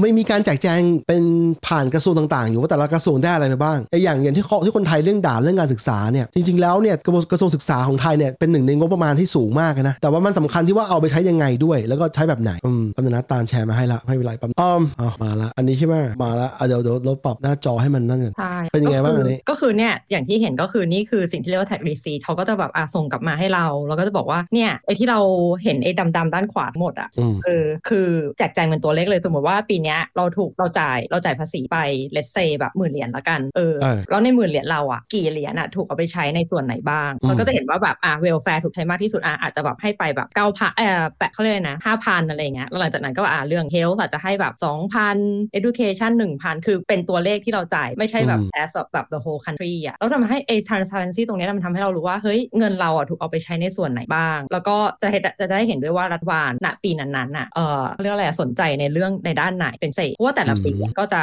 ไม่เท่ากันเออจากในชาร์ตเนี่ย welfare อันดับหนึ่งใช่ไหม welfare นี่แบบอืมเออผู้สูงอายุ disability นะแล้ว family unemployed other ก็จะมีพวก mental อะไรอย่างเงี้ยแต่เราไม่แน่ใจพวก mental เนี่ยจะอยู่ใน welfare หรือ health อาจจะอยู่สองอย่างเงี้ยเออแล้วก็จะเห็นว่า defense ก็คือกลาโหมก็จะอยู่อันดับสี่เออออประมาณนั้นแล้วปกติคือแทนให้เห็นชัดอะว่าแบบเออเงินเราไปใช้ในส่วนไหน ซึ่งอาจอาจจะบอกว่าอ้าวก็โมก็ได้นี่หว่าอะไรเงี้ยแต่ของอย่างเงี้ยพอเราเห็นเป็นอะไรที่มันเป็นนึกออกปะเป็นเป็นกราฟอะเออเราจะเห็นว่าแบบเออเงินเราไปใช้ในส่วนไหนบ้างแล้วก็จะเห็นว่า defense ก็คือกลาโหมก็จะอยู่อันดับสี่เออประมาณนั้นแล้วปกติแล้วปกติราฟิกอะเป็นอินโฟกราฟิกออกมาแล้วอะมันได้ทำให้เรารู้สึกว่าเริ่มจับตามองรัฐบาลได้ ส่วนหนึ่งก็แบบเฮ้ยจริงปะวะอะไรเงี้ยเอาเงินฉันไปใช้ตรงนี้ต้องเยอะมีอะไรให้ฉันกลับมาให้เห็นเป็นร่างบ้างเออของของออสมันมีพวก data.gov ไหมที่มันแบบเป็นเป็นเว็บมีของรัฐบาลที่คอยโชว์ data เยอะๆอะของรัฐบาลมีที่เกี่ยวข้องอะเอ่อ data น่าจะมีนะ แล้วก็จะมีเอ่อหน่วยงานที่เรียกว่า ABS อะก็คือเป็นหน่วยงานสีธาตุอ่าซึ่งข้อมูลพวกเนี้ยเขาจะทำเขาได้มาจากการทำคอนเซน s ัสเรียกว่าอะไรคอนเซน s ัสไทยเหมือนจำแบบไม่ได้จำทุกไม่ได้ทุกถ้าจำไม่ผิดอะน่าจะทุก 4 หรือ 5 ปีเนี่ยแหละ ประชามติ consensus เออเออประชามติเอิ่มนั่นอาจจะเป็น referendum แต่คือ consensus ก็คือเออการที่มีแบบสอบถามอะไปทุกครัวเรือนเลย แล้วระบุว่าอยู่ทำแบบสอบถามนะ let's say วันอังคารที่ 1 เวลา2ทุ่มเท่านั้นเออหรือถ้าอยู่ไม่สามารถทำเวลานั้นได้อะให้คิดว่าในสถานการณ์ณเวลานั้นน่ะสถานการณ์ตัวเองเป็นยังไงเออเราให้สอบถามอย่างเช่นแบบรายได้มีคนในบ้านคน พูดภาษาอะไรภาษาแรก blah blah blah blah แล้วข้อมูลพวกนี้จะไปเก็บที่เอ่อหน่วยงานชาติ เราก็เป็น open ว่าให้ทุกคนอะเข้าไปดูได้อ๋อเอออีกประเด็นหนึ่งจากจากกราฟของตาลเนี่ยมันทำให้เราเห็นอย่างหนึ่งคือจริงๆแล้วมันเรื่องธรรมชาติแหละในแง่ที่ว่ารัฐรัฐเนี่ยมองทั้งทั้งทั้งทั้งระบบเนี่ยเป็น ecosystem ของทั้งระบบ คือคือการที่การที่คุณมีรายได้ใช่ไหมแล้วคุณก็ต้องโดนหักส่วนหนึ่งมา เพื่อให้รัฐมันฟังก์ชันต่ออมคือถ้าถ้าขาดอย่างใดอย่างหนึ่งไปเนี่ยมันก็ไม่ฟังก์ชันคือคือถ้ารัฐไม่สามารถทำให้คนมีรายได้ภาษีก็ไม่กลับมา คือมันจะไม่กลับมามันจะระบบมันจะพังหมดเลยทั้งหมดอืมแต่ประเด็นคือไอ ecosystem ที่ที่ประเทศไทยเป็นอยู่อะมันไม่ balance กันในแง่ที่ว่ามันไม่ใช่เป็น ecosystem แต่มันมีมันมีลักษณะของปรสิต parasite อะอยู่ในของระบบ อันนี้พูดแบบตรงๆไปตรงมานะ ไม่ต้องมี politics นะเออเออเออคือคือแทนที่มันจะเป็น ecosystem คือรัฐบาลก็มีเจ้าหน้าที่ทำงานทำงานจริงๆจังเพื่อให้ประชาชน happy ให้ประชาชนมีศักยภาพ เสริมสร้างให้กำลังให้ประชาชนมีศักยภาพในการหาเงินมาต่ออมให้ภาคธุรกิจเอกชนหาเงินแต่ปรากฏว่ารัฐเนี่ยไม่ได้เก่งเท่าเท่าเอกชนซึ่งไม่เป็นไรไอ้ไม่เก่งไม่เป็นไร แต่บางทีไม่เก่งเท่าถ่วงเขาอีกถ่วงถ่วงเขาอีกคือทำให้เขาหาเงินทำให้ชีวิตลำบากหาเงินยาก มันจะมีหลายเราเราเริ่มเห็นเทรนด์หนึ่งที่เราเคยพูดมานานแล้วว่าเอกชนไทยถ้าคุณทำเกี่ยวกับไอทีเนี่ยจริงๆแล้วคุณไม่ควรจะจดไม่ควรจะเอาเซิร์ฟเวอร์อะไรเมืองไทยหรือจริงๆแล้วไม่จำเป็นนะไม่ต้องจดในเมืองไทยก็ได้คุณมันจดทะเบียนบริษัทต่างประเทศเลยเอสโตเนียอะไรก็ได้สิงคโปร์ฮ่องกงอะไรก็ได้เออฮ่องฮ่องกงตรงนี้เป็นมีปัญหาเรื่องจีนไม่เป็นไรแต่สิงคโปร์ยังดีกว่าเอสโตเนียก็ได้ แล้วจดทะเบียนให้ Data ให้บริษัทคุณฟังก์ชันเหมือนอยู่ในเอสโตเนียแต่คุณอยู่ไทยก็ได้ ตัวเองก็เป็นทำทำหน้าที่คล้าย expat แต่ว่าจริงแล้วคุณเป็นคนไทยอืมอะไรแบบนั้นไปอะแล้วให้ทุกอย่างมัน run ในแบบ global แบบโดยที่ไม่ไม่ไม่ต้องให้รัฐมาเอี่ยว เพราะว่ายกตัวอย่างเช่นนะรัฐรัฐบาลมันจะมีกฎหมายพรบคอมอะไรบางอย่างที่ ที่ถ้าคุณมี Data ในประเทศไทยเนี่ยคุณต้องคอยส่งรายงานให้เขาคงต้องคอยเก็บ log log file ว่ามีใครเข้ามาใช้อะไรบ้างอะไรซึ่งมันไม่มันบางบางทีมันมันเป็นภาระของผู้ประกอบการที่บอกว่าเป็นตัวถ่วง แล้วแล้วหลายๆครั้งเนี่ยทำสิ่งใหม่ๆมากๆเนี่ยบางทีรัฐ regulation ของรัฐมันก็ไม่เข้าใจแล้วก็ไปไปขวางเขาหรือว่าทำให้เขาทำไม่ได้เลยก็มีมันเลยกลายเป็นว่าอ้าวที่ผ่านมาแล้วเป็นอย่างนี้แล้วมันแสดงว่า ecosystem เนี่ยมันมีมันมีประชาชนส่วนหนึ่งที่เป็นที่คน active กับ parasite ที่คอยคอยกัดกินไม่นับว่าไอ้เงินภาษีเนี่ยมันไม่ได้กระจายอย่างทั่วถึงเพราะว่ามันมันต้องไปกองกลางก่อนไปกองที่หน่วยกะส่วนกลาง ที่เขาต้องดูแลคนจำนวนมากหลากหลายหลายล้านคนคนของรัฐเนี่ยอืมไม่นับว่าเป็นไปดูแลเกี่ยวกับพวกทหาร ซึ่งมันก็ล้นเยอะเยอะเกินไปนะทหารตำรวจที่ที่ว่ามีเยอะเหมือนกันแต่ว่าเยอะแล้วบางทีไปไปเป็นไปเป็นหน่วยงานโจรในระบบอะคือไม่ได้ไม่ได้ช่วยให้คนมันมันมันอยู่ดีกินดีอะไม่ช่วยให้คนสงบสุขกลายเป็นว่าไปไปรีดไถคนอีกไปซ้ำอีกทีนึงอะเอออะไรอย่างเงี้ยทั้งที่ความจริงอะสมมตินะคุณคุณเปิดผับคุณก็แค่หาตามหลักการนะถ้าอยู่อยู่อยู่ประเทศอย่างนิวซีแลนด์ออสเตรเลียญี่ปุ่น คุณก็แค่ไปขอใบอนุญาตที่เกี่ยวข้องกับผับให้ได้ใช่ให้ผ่าน แล้วคุณก็เสียภาษีตามปกติ แต่ของไทยคุณต้องไปจ่ายให้ตำรวจทหารตำรวจขึ้นอยู่กับว่าใครเป็นใหญ่ในที่นั้นดูแลความปลอดภัยเออซึ่งมันไม่ไม่จำเป็นไงมันกลายว่าอ้าวไอ้ตำรวจเสียตำรวจแม่งมารีดไถมาทำเป็นนัดทำหน้าที่ซ้ำซ้อนกับสรรพากรนี่ก็เลยจะบอกว่านี่คือปรสิตในระบบไงอืมไอเอซีอมันเลยกลายว่าอ้าวมันเลยทำให้อีกคนในชนหนึ่งบอกว่าเฮ้ยงั้นกูไม่ยุ่งภาษีดีกว่าในเมื่อกูต้องจ่ายภาษีอยู่แล้วเอ้ยกูต้องจ่ายตำรวจอยู่แล้วแล้วกูต้องจ่ายภาษีทำไมอีกคือถ้าถ้าเลี่ยงเนี่ยก็เลี่ยงไปเลยกลายเป็นธุรกิจสีดำไปเลยอืมอะไรแบบนั้นเนี่ยอืมไป ทั้งเรื่องหนักละเพิงหนักหนักไปใช่ไหมมาคุยเรื่องรถหย่อนดีกว่ามีเออโอเรื่องเครถหย่อนอะไรสนุกสนุกบ้างเอ้ยอันนี้อันนี้ไม่อยู่ในสคริปต์นะไม่ได้เขียนไว้อ๋อโอเคแค่นึกได้โอเคไม่ทีเนี้ยเราเราก็เลยคิดเรื่องว่าเออไม่อยากจ่ายสีเยอะอะอืมอยากจะลดหย่อนเงี้ยเออก็เลยอยากรู้ว่าเอ๊ะที่อื่นเขาแบบลดหย่อนกันบ้างอย่างของของของไทยมันก็จะมีแบบลดหย่อนนะลดหย่อนสำหรับพ่อสำหรับแม่หรือว่าสำหรับคนที่แบบเมีย แต่ว่าเมียไม่ได้ทำงานหรือว่ามีลูกคนคนอะไรใช่ไหมก็จะได้ลดหย่อนพวกแบบไปเออแล้วก็จะมีไอ้ที่เขาแบบให้ลดหย่อนเฉพาะตัวบุคคลว่าอืมตัวบุคคลรู้สึกจะลดหย่อนได้หกหมื่นอะไรสักอย่างเนี่ยแหละก็ลดหย่อนได้ไปเลยแล้วอย่างอย่างกรณีบิ๊กอะคือบิ๊กเป็นผู้เสียโอ๊ยผู้เสียภาษีอีกละเป็นจ่ายภาษีให้ที่ไทยใช่ป่ะหรือว่าจ่ายให้ที่อืญี่มปุ่นใช่จ่ายที่ไทยอ๋อโอเคเพราะว่ารายรายรายรับว่าอะไรเงี้ยมันเข้าเข้าที่ไทยอืมเราก็เสียภาษีที่ไทยโดยที่เดี๋ยวนี้มันดีหน่อยเนาะยื่นแบบออนไลน์ได้อะไรได้เงี้ยเฮ้ยมันยืนตั้งนานแล้วนะแบบออนไลน์อะยืนตั้งแต่สมัยเราทำงานใหม่ๆแล้วนะไม่ไม่มันยื่นมันไม่เหมือนกันมันเหรอไอไอไอการยื่นที่ไม่ได้อำนวยความสะดวกกับกับไอการเออยื่นที่มันอำนวยความสะดวกแล้วเหมืเออนอกันเออเอออันนี้คือยื่นอะไรเสร็จปุ๊บแล้วสมมุติมันมีตัวเลขมาแล้วว่าต้องจ่ายเท่าไหร่อะไรอย่างเงี้ยฮะก็สามารถจะเลือกในนั้นได้เลยว่าจะจ่ายเลยทันทีไหมหรือว่าจะสปิดเป็นสามสามงวดสามงวดเออแปลว่านี่คือปกติต้องจ่ายเพิ่มอืมปกติอะเราขอคืนตลอดเลย คนรายได้น้อย ไม่เราเราว่าเราว่าตาลไม่ใช่รายได้น้อยหรอกว่าน่าจะเป็นช่วงที่เมื่อกี้เราบอกช่วงการแบ่งอ่าไปได้อ่าได้ ไม่น่าเกี่ยวนะ เพราะว่าเราอะเอาเอาถ้ามองง่ายๆว่าแบบเรารายได้เดียวเนี้ยเป็นพนักงานเงินเดือน เพราะฉะนั้นเนี่ยไอภาษีที่เขาหักนะที่จ่ายอะมันค่อนข้างคำนวณค่อนข้างถูกต้องอะเออมันมันไม่น่าต่างกันเท่าไหร่ไม่เวลาเขาหักของตาลเนี่ยคือสมมติตาลได้เงินเดือนสมมตินะได้เงินเดือนดึงแสนอืมเขาเขาจะหักเป็นจำนวนเปอร์เซ็นต์เท่าไหร่ ของเราเขาจะคิดเป็นรายได้ต่อปีใช่ไหมปกติภาษีมันจะคิดเป็นรายได้ต่อปีอ่าเขาจะคำนวณว่าสมมติว่าอะสมมติเดือนนี้เราได้หมื่นหนึ่งเนี้ยเขาจะคำนวณเลยว่าหมื่นหนึ่งเนี่ยต่อปีต่อปีอะจะได้เท่าไหร่ก็คือล้านสองล้านสองหรือแสนสองอืมหมื่นหนึ่งก็ต้องได้แสนเองนะเออแสนสองอะสมมติสมมติแสนสองต้องเสียภาษีเอย่างนี้ดีกว่าเอาตัวเลขกลมๆง่ายๆ ก็คือต่อปีคิดเป็นแสนสองว่าแล้วแสนสองเนี่ยเราต้องจ่ายภาษีเท่าไหร่แล้วเขาก็ตีกลับมาว่าแล้วถ้าเกิดว่าเป็นของเดือนนั้นน่ะจะหักไปเท่าไหร่อืมเบสออนรายได้ต่อปีอืมของที่ได้ตอนนั้นเออเพราะฉะนั้นอะมันก็ค่อนข้างที่จะถ้าเราทำงานเต็มปีอ่า financial อะนะมันก็ค่อนข้างที่จะไม่ได้ต่างกันมากกับที่ต้องจ่ายอืมคือในกรณีที่แบบว่าเอ้ยระหว่างปีอาจจะมีเงินเดือนขึ้นหรืออะไรอย่างเงี้ยเออหรืออาจจะมีลดหย่อนเรื่องแบบว่า เราให้หักแบบบริจาคไปจากเดือนเราเลยอะไรมันก็จะมี taxable income หรือรายได้ที่ต้องเสียภาษีอะน้อยลงเออแต่ว่าสุดท้ายอะตอน end of financial year เราก็ต้องมานั่งดูอีกทีว่าแบบเอ้ยเรามีอะไรจะลดหย่อนเพิ่มเติมได้อีกเราเรียกคืนภาษีได้เท่าไหร่อะไรอย่างเงี้ยแล้วอืมแล้วเวลาลดหย่อนใช้ใช้อะไรอะแบบแบบไปซื้ออะไรหรือว่าต้องทำอะไรโอ้ยเพื่อลดหย่อน เนี่ยแหละ สิ่งที่เราอยากจะคุยว่าแบบเฮ้ยแบบคือเราเราไม่แน่ใจว่าที่ไทยมีป่ะนะ แต่ว่ามันค่อนข้างเซอร์ไพรส์เราระดับว่าเฮ้ยที่นี่มันทำแบบนั้นได้ด้วยว่ะอะไรอย่างเงี้ยทำแบบไหนนั่นก็คือ ก็คือส่วนใหญ่ก็จะก็ก็จะเกี่ยวกับเรื่องทำงานเนี่ยแหละก็คือหนึ่งเลยอะถ้าอยู่ไปเรียนไปลงคอร์สเรียนคอร์สอะไรก็ตาม short course สามชั่วโมงอ่าไปโรงเรียนอะไรอย่างเงี้ยแบบ whatever จ่ายเท่าไหร่ก็ตาม สามารถเอาตรงนั้นน่ะมาลดหย่อนภาษีได้ ถ้าสิ่งที่เราเรียนอะถ้าถ้าสิ่งที่เราเรียนอะทำให้เราเงินมี potential ให้เงินเดือนเรามากขึ้นในงานที่เราทำอยู่นะ make sense นะ make sense เรื่องนี้ make sense แล้วแล้วอันนี้มันจะยืนยันได้ยังไง ก็ต้ต้อองงให้บริษัทยืนยันปะไม่ไม่ไม่ต้องเลยเราทำของเราเองก็คือเอาใบเสร็จแต่ของว่าในกรณีที่ลงทะเบียนใช่ไหมใบเสร็จที่จ่ายไปใช่ไหมใช่ใช่ใช่อันนี้ในกรณีที่เราไม่ได้เบิกกับบริษัทแล้วนะ ถ้าเบิกกัอืบมบริษัทแล้วเราทำไม่ได้อืมแต่ว่าระบบภาษีที่เนี้ยค่อนข้างค่อนข้างเอ่อใช้ระบบไว้ใจอะก็ว่าเขาถ้าเกิดเราไม่ได้ลดหย่อนอะไรมากเกินไปอะเขาก็ไม่มาเช็คอืมอ่าเออ แต่ว่าเพื่อความชัวร์ก็ควรจะมีใบเสร็จเตรียมไว้เออเราอย่างเราอย่างเงี้ยเราเคยลงกับคอร์สแบบสองพันสามพันเหรียญเงี้ยเราก็เอาตรงเนี้ยไปลดหย่อนได้เพราะว่ามันเกี่ยวกับงานที่เราทำแล้วมี potential ให้เราได้เงินเดือนมากขึ้นอะไรเงี้ยเพิ่มพูนความรู้อะไรเงี้ยโรงเรียนก็ได้มีรายได้ แล้วก็เขาก็เอาไปจ่ายภาษีต่อถ้าเขาได้กำไรเยอะถูกไหมใช่เออแล้วก็แบบหนังสือ stationery อะไรเงี้ยที่เราซื้อของเราเองเพื่อเอามาใช้ในการทำงาน ก็เอาไปลดหย่อนได้ เออดูดีนะ make sense เอ make อ sense คือมันก็เลย encourage ให้เราซื้อหนังสือปีนึงออกป่ะเพราะว่าเราซื้อหนังสือเข้าใจเราละไปลงคอร์สเรียนอย่างเงี้ยมันเป็นการเพิ่มพูน knowledge ของเรา มันเป็นการ up skill ตัวเองอะแล้วยังเข้าใจแล้วภาษีได้อีกเราก็ทำทำไมเราจะไม่ทำเออแล้วก็มีอะไรอีกวะที่น่าสนใจอ๋อในช่วงโควิดที่ผ่านมา มันจะมีทุกคนต้อง work from home ปะซึ่งจริงๆอะเรื่องการที่ work from home ที่ออสเตรเลียมันค่อนข้างเป็นเรื่องปกติแล้วทีเนี้ยถ้าเรา work from home อยู่แล้วอะเราสามารถสมมติว่าเราเป็น full time worker เราต้องเข้าออฟฟิศแต่ว่าบางวันเนี้ย let's say ถ้าเข้าออฟฟิศ5วันเอ้ยทำงาน5วันใช่ปะแล้ว1วันเราทำงานที่บ้านไอ้หนึ่งวันทำงานที่บ้านอะเราสามารถเอาค่าใช้จ่ายตรงเนี้ยไปหักภาษีได้ค่าอืมไฟค่าโทรศัพท์ค่าเน็ตค่าแบบสมมติถ้าเช่าบ้านค่าเช่าบ้านอืมก็เอาไปหักภาษีได้ แต่ว่าต้องโดยทำคำนวณเองอะไรนะ โดยคำนวณเองหรือว่าต้องมีหลัใช่กต้องฐานคำนวอะไรณเอด้วยงเออก็ก็คือจะมันก็จะคร่าวๆสมมติว่าแบบอะแบบกี่เปอร์เซ็นต์ของทั้งหมดอะไรเงี้ยเราก็จะอ่าใส่เข้าไปนิดหน่อยอะไรประมาณเนี้ยอายุได้อย่างง่ายทำงาน 8 ชั่วโมงใช่ไหมก็หนึ่งในสามของวันนั้นตาลก็เอาวันทำงานอะหนึ่งในสามของวันทำงานอะใช่เอามาคำนวณเป็นค่าค่าใช้จ่ายที่เกิดขึ้นจากการใช่ทำทำงานอะเออใช่ค่าน้ำค่าไฟที่จ่ายก็แบบอะเลเซสามสิบเปอร์เซ็นต์สิบเปอร์เซ็นต์สามสิบเปอร์เซ็นต์อะไรเงี้ยเออก็อืมใส่เข้าไป แล้วก็เอ่อแต่ว่าพอ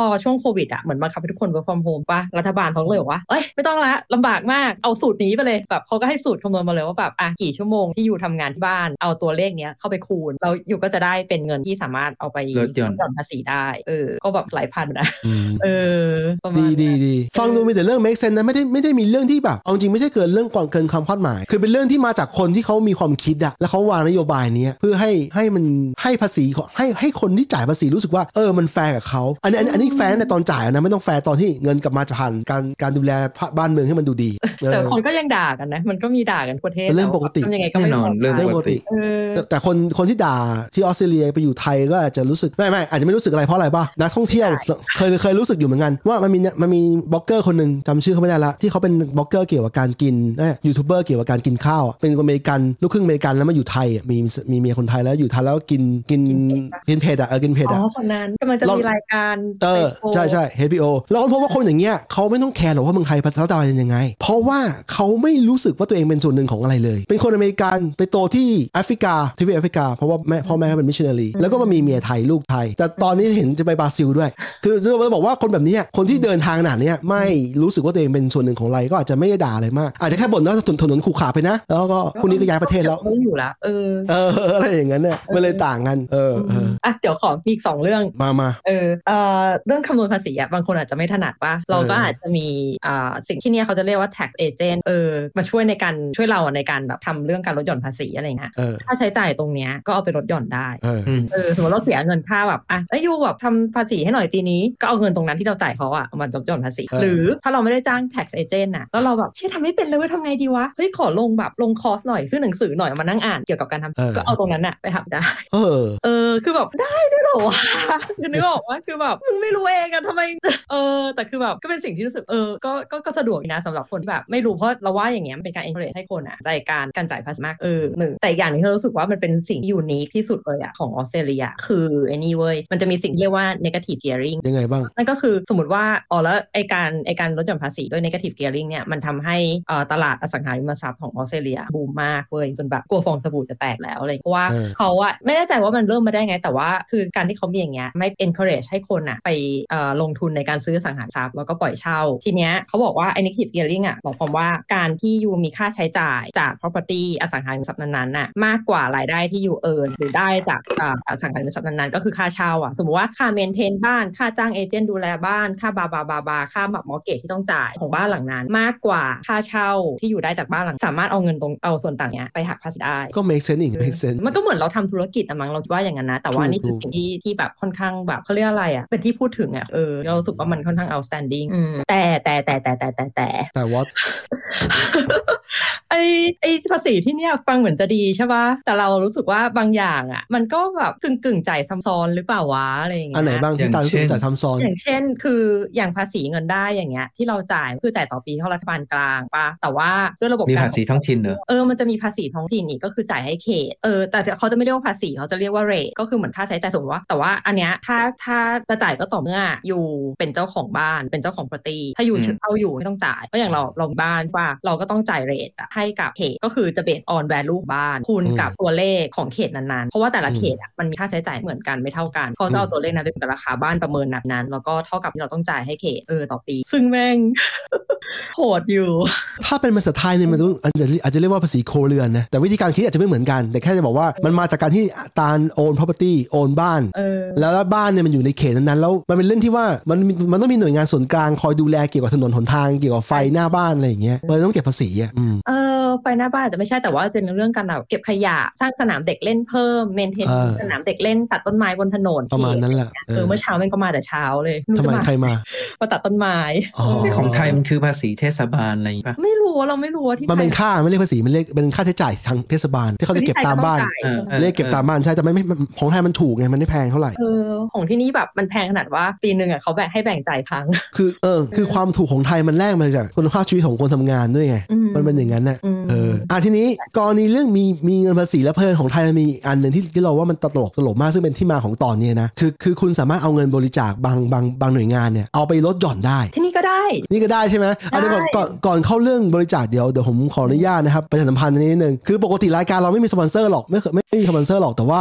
อันเนี้ยเมื่อเช้าเนี่ยผมได้ต้องผมต้องเออผมได้กินแกงส้มนะครับที่มาจากนะมาจากเพจเจ้าเจ้าของเพจนี้นะครับคุณเอ่อเที่ยวนิวซีแลนด์กันเถอะนะครับของคุณตาลมนวิไลลูกตาลมนวิไลชื่อใครเพื่อนเราเนี่ยเขาก็ตอนที่ผมป่วยโควิดอะเขาก็ message มาถามข้อความเนี่ยส่งความมาถามว่าอยากกินอะไรไหมแต่ผมไม่แน่ใจว่าตอนนั้นตาลกับบิ๊กเป็นเหมือนกันไหมคือโควิดเนี่ยผมไม่ไม่ได้กลิ่น รสชาติก็ไม่ได้ อาหารก็ไม่ได้นะครับดังนั้นเนี่ยอารมณ์กินข้าวมันก็หายไป คือคือคือมันจะไม่อยากอาหารเท่าไหร่อะแต่ว่าคืออย่างนี้แต่พอถ้าได้กินของอร่อยบางทีลิ้นมันรสชาติอาจจะหายไป ลิ้นอาจจะอะไรอะลิ้นอาจจะแบบไม่เหมือนเดิมใช่ไหมอาจจะเพี้ยนอะแต่ว่า texture ของอาหารมันยังได้รับอยู่นะไม่รู้ต่างกับบิ๊กเป็นไหมแล้วจะบอกว่าช่วงนี้เป็นโควิดอะอาหารไทยเป็นส่วนหนึ่งของการที่เยียวยานะ เพราะว่ารสชาติอาจจะไม่ได้เหมือนเดิม แต่ว่า texture ของอาหารมันรู้สึกว่าเอ้ยมันมันฮิวอะมันเยียวยาของคนคนที่ป่วยอยู่ แล้วเมื่อเช้าเอ้ยเมื่อเมื่อวานเมื่อวานได้ได้กินแกงส้มจากของคุณลูกตาลนะซึ่งปกติเนี่ยเขาเคยทำอาหารขายอยู่ช่วงหนึ่งช่วงโควิดนะแล้วตอนเนี้ยเขากลับมาทำเพจท่องเที่ยวเหมือนเดิมไม่ใช่เพจดิเป็นเป็นทัวร์ท่องเที่ยวนะครับคือใครสนใจใครคนไทยที่สนใจเที่ยวนิวซีแลนด์เนี่ยแบบคณะ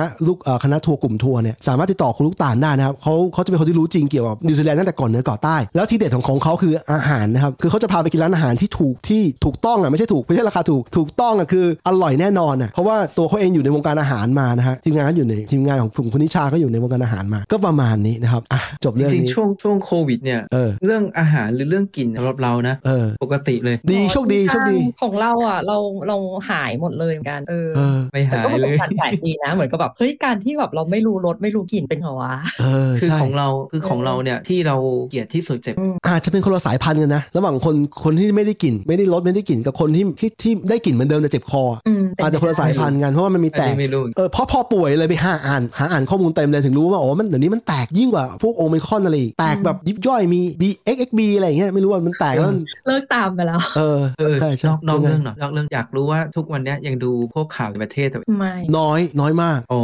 ดูคืออแค่ยากอันเฉพาะที่คนเขาพูดถึงกันเยอะๆอะแล้วก็แบบอะไรจะขนาดนั้นวะอะไรอย่างเงี้ยหมายถึงว่าเปิดไม่ไม่ไม่ได้เปิดทีวีดูอะไรอย่างเงี้ไม่ยไม่ไม่ไม่คืออยากอยากรู้ว่าที่ดู YouTube เอาที่ออสเตรเลียที่นิวซีแลนด์เขายังไงพบไม่ไม่รายงานแล้วอ๋อนี่พูดถึงในประเทศเราเองหรือว่าประเทศไทย ในประเทศออสเตรเลียกับนิเราวซีแลนด์ไม่ไม่ report แล้วมานานนานมากแล้วเกือบปีแล้วมั้งเออนิวซีแลนด์พอดีป่วยก็เลยไปดูเหมือนกันปรากฏว่ามันยังมี report อยู่ยังมี report อยู่นะ active อยู่ว่ามีใครป่วยแต่ว่าตอนที่เราป่วยเราไม่ได้ report ไปที่รัฐบาลดังนั้นเนี่ยเราคิดว่ามีคนจำนวนมากที่ที่ป่วยโควิด แต่ไม่ได้ไม่ได้บอกเขาก็เลยข้อมูลก็น่าจะไม่ไม่ตรงละแล้วมันมันโดน treat เป็นเอ่อเหมือนกับไข้หวัดตามฤดูกาลแล้วอะในแง่ที่ว่าอืมพอคนเปิดประเทศปุ๊บเนี่ยหมายความว่ามันมีคนที่มาจากทั่วโลกเดินทางเข้ามาเนี่ยสายพันธุ์มันก็ปนกันเหมือนกันอะอืมเออมันก็เลยกลายเป็นอย่างนั้นไปอืมไอ้ที่ที่ถามมาเพราะว่าต้องงี้มันเหมือนมันชินอยู่อยู่ที่นี่นะเออออยู่ด้วยกันเนี่ยมันจะชินคือตื่นมาตอนเช้าต้องเปิดทีวีอืม ตอนเย็นต้องเปิดเอออ่าตอนตอนเช้าเปิดทีวีเพื่อดูนาฬิกากับดูอืมพยากรณ์อากาศอ่าเออเออ แล้วตอนเย็นก็เหมือนกันก็ดูพยากรณ์อากาศว่าจะเป็นอืมอ๋อเออจะได้จะได้วางแผนตากผ้าหรือจะออกไปเที่ยวหรืออะไรเงี้ยได้ผ้าอะไรอย่างเงี้ยใช่ไหมเออซึ่งเออหนึ่งในนั้นน่ะนะมันจะมีรายงานจำนวนคนอืมเออบางแต่ว่าของเราเนี่ยบางทีมันเป็นช่องท้องถิ่นในในอย่างเดียวใช่ไหมมันก็จะรายงานว่าเออตามแต่ละเขตเท่าไหร่อืมเราก็นึกในใจญี่ปุ่นเปิดประเทศแล้วน่าจะต้องเลิกโฟกัสได้แล้วนะว่าจำนวนคนติดเท่าไหร่อืมเลิกหรือว่าเริ่มเลิกเลิกเลิกเลิกโฟกัสได้แล้วว่าคนติดเท่าไหร่อืมคือเรารู้สึกว่าแบบไปโฟกัสอย่างอื่นได้แล้วอะให้เดานะทำให้แบบร้านค้าเศรษฐกิจฟื้นฟูเรียกนักท่องเที่ยวดีกว่าอะไรอย่างคเงี้ยนด่านายกที่นี่นี่เมียเออก็บ่นตอนแรกก็นึกว่าแบบนายกจะนายกที่โอเคได้อืมทุกวันนี้บอกเขาอายแบบนายกคนที่รู้ว่าก็ให้การเลือกตั้งครั้งต่อไปเขาตัดสินกันอืมที่เราเห็นที่เราว่าอย่างญี่ปุ่นหรือนิวซีแลนด์เขาจะมี report อยู่แต่ว่าไม่ไม่ใช่ส่วนสำคัญแล้วว่าส่วนหนึ่งเขาว่าเอาไว้ไว้กันหมากันคนด่าว่าอืมเลิกสนใจแล้วหรือไงอะไรอย่างเงี้ยอาจจะต้องมีคน section น้อยๆที่ที่ยังแบบสนใจอยู่อืมเอออืมทีนี้อาจจะเป็นแบบนั้นทีนี้อะเออเข้าเข้าเรื่องที่เราจะพูดกันนั่นแหละเออเรื่องการเรื่องบบริริจาจาคคเออทีนี้ตาลบอกว่าที่เอ่อที่ออสมันก็ยังมีหมายถึงว่าบริจาคแล้วแบบเอาไปลดหย่อนได้ ใช่ แล้วก็แต่ที่นิวซีแลนด์ไม่มีมีแต่ไม่ได้ตามเรื่องนี้ไม่ได้ตาม soft คือไม่บริจาคเลยเหรอไม่ได้คือคนอย่างเงี้ยคือไม่ได้บริจาคตรงๆ แต่บริจาคผ่าน มันจะมีพวกที่มันซื้อของแล้วมันบอกว่าเงินจำนวนหนึ่งเออบริจาคอะไรนั้นเราก็ support อยู่อ๋อเออมีมีคนแรงน้ำใจ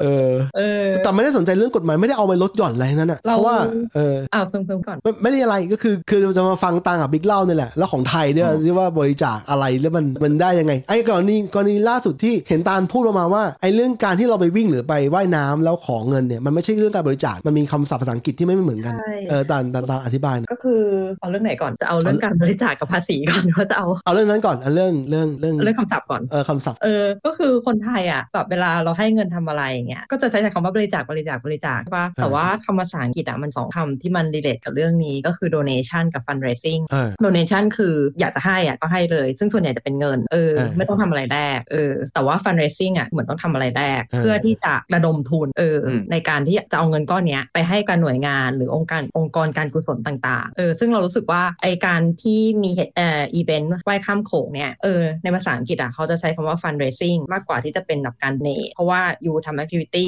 เพื่อแลกมา ซึ่งเงินเออที่จะเอาไปช่วยเหลือใครหรือ whatever ก็ตามอืมอืมเดี๋ยวนั้นเรื่องเนี้ยเรื่องเนี้ยทักนิดนึง เราคิดว่าต่างประเทศมันก็มีทำนะ เพราะล่าสุดในเกี่ยวกับฟุตบอลเนี่ยไม่รู้มิกตามข่าวว่ามันมีชายคนหนึ่งอะที่นั่งเขาบอกเขาเขาขอนั่ง ทุกที่นั่งบนสแตนของสนามสนามฟุตบอลของสนามแห่งนั้นน่ะที่เขาเชียร์อยู่อะเพื่อแลกกับเงินบริจาคเพื่อเอาเงินบริจาคนั้นไปทำอะไรสักอย่างใช่ใช่เอ้ยแลกกับ fundraising อะคือคือต่างประเทศก็มีไม่ใช่ว่าไม่มีอุ้ยเยอะเออแต่ทำไมทำไมเมืองไทยมันกลายเป็นดราม่าไม่ไม่ไม่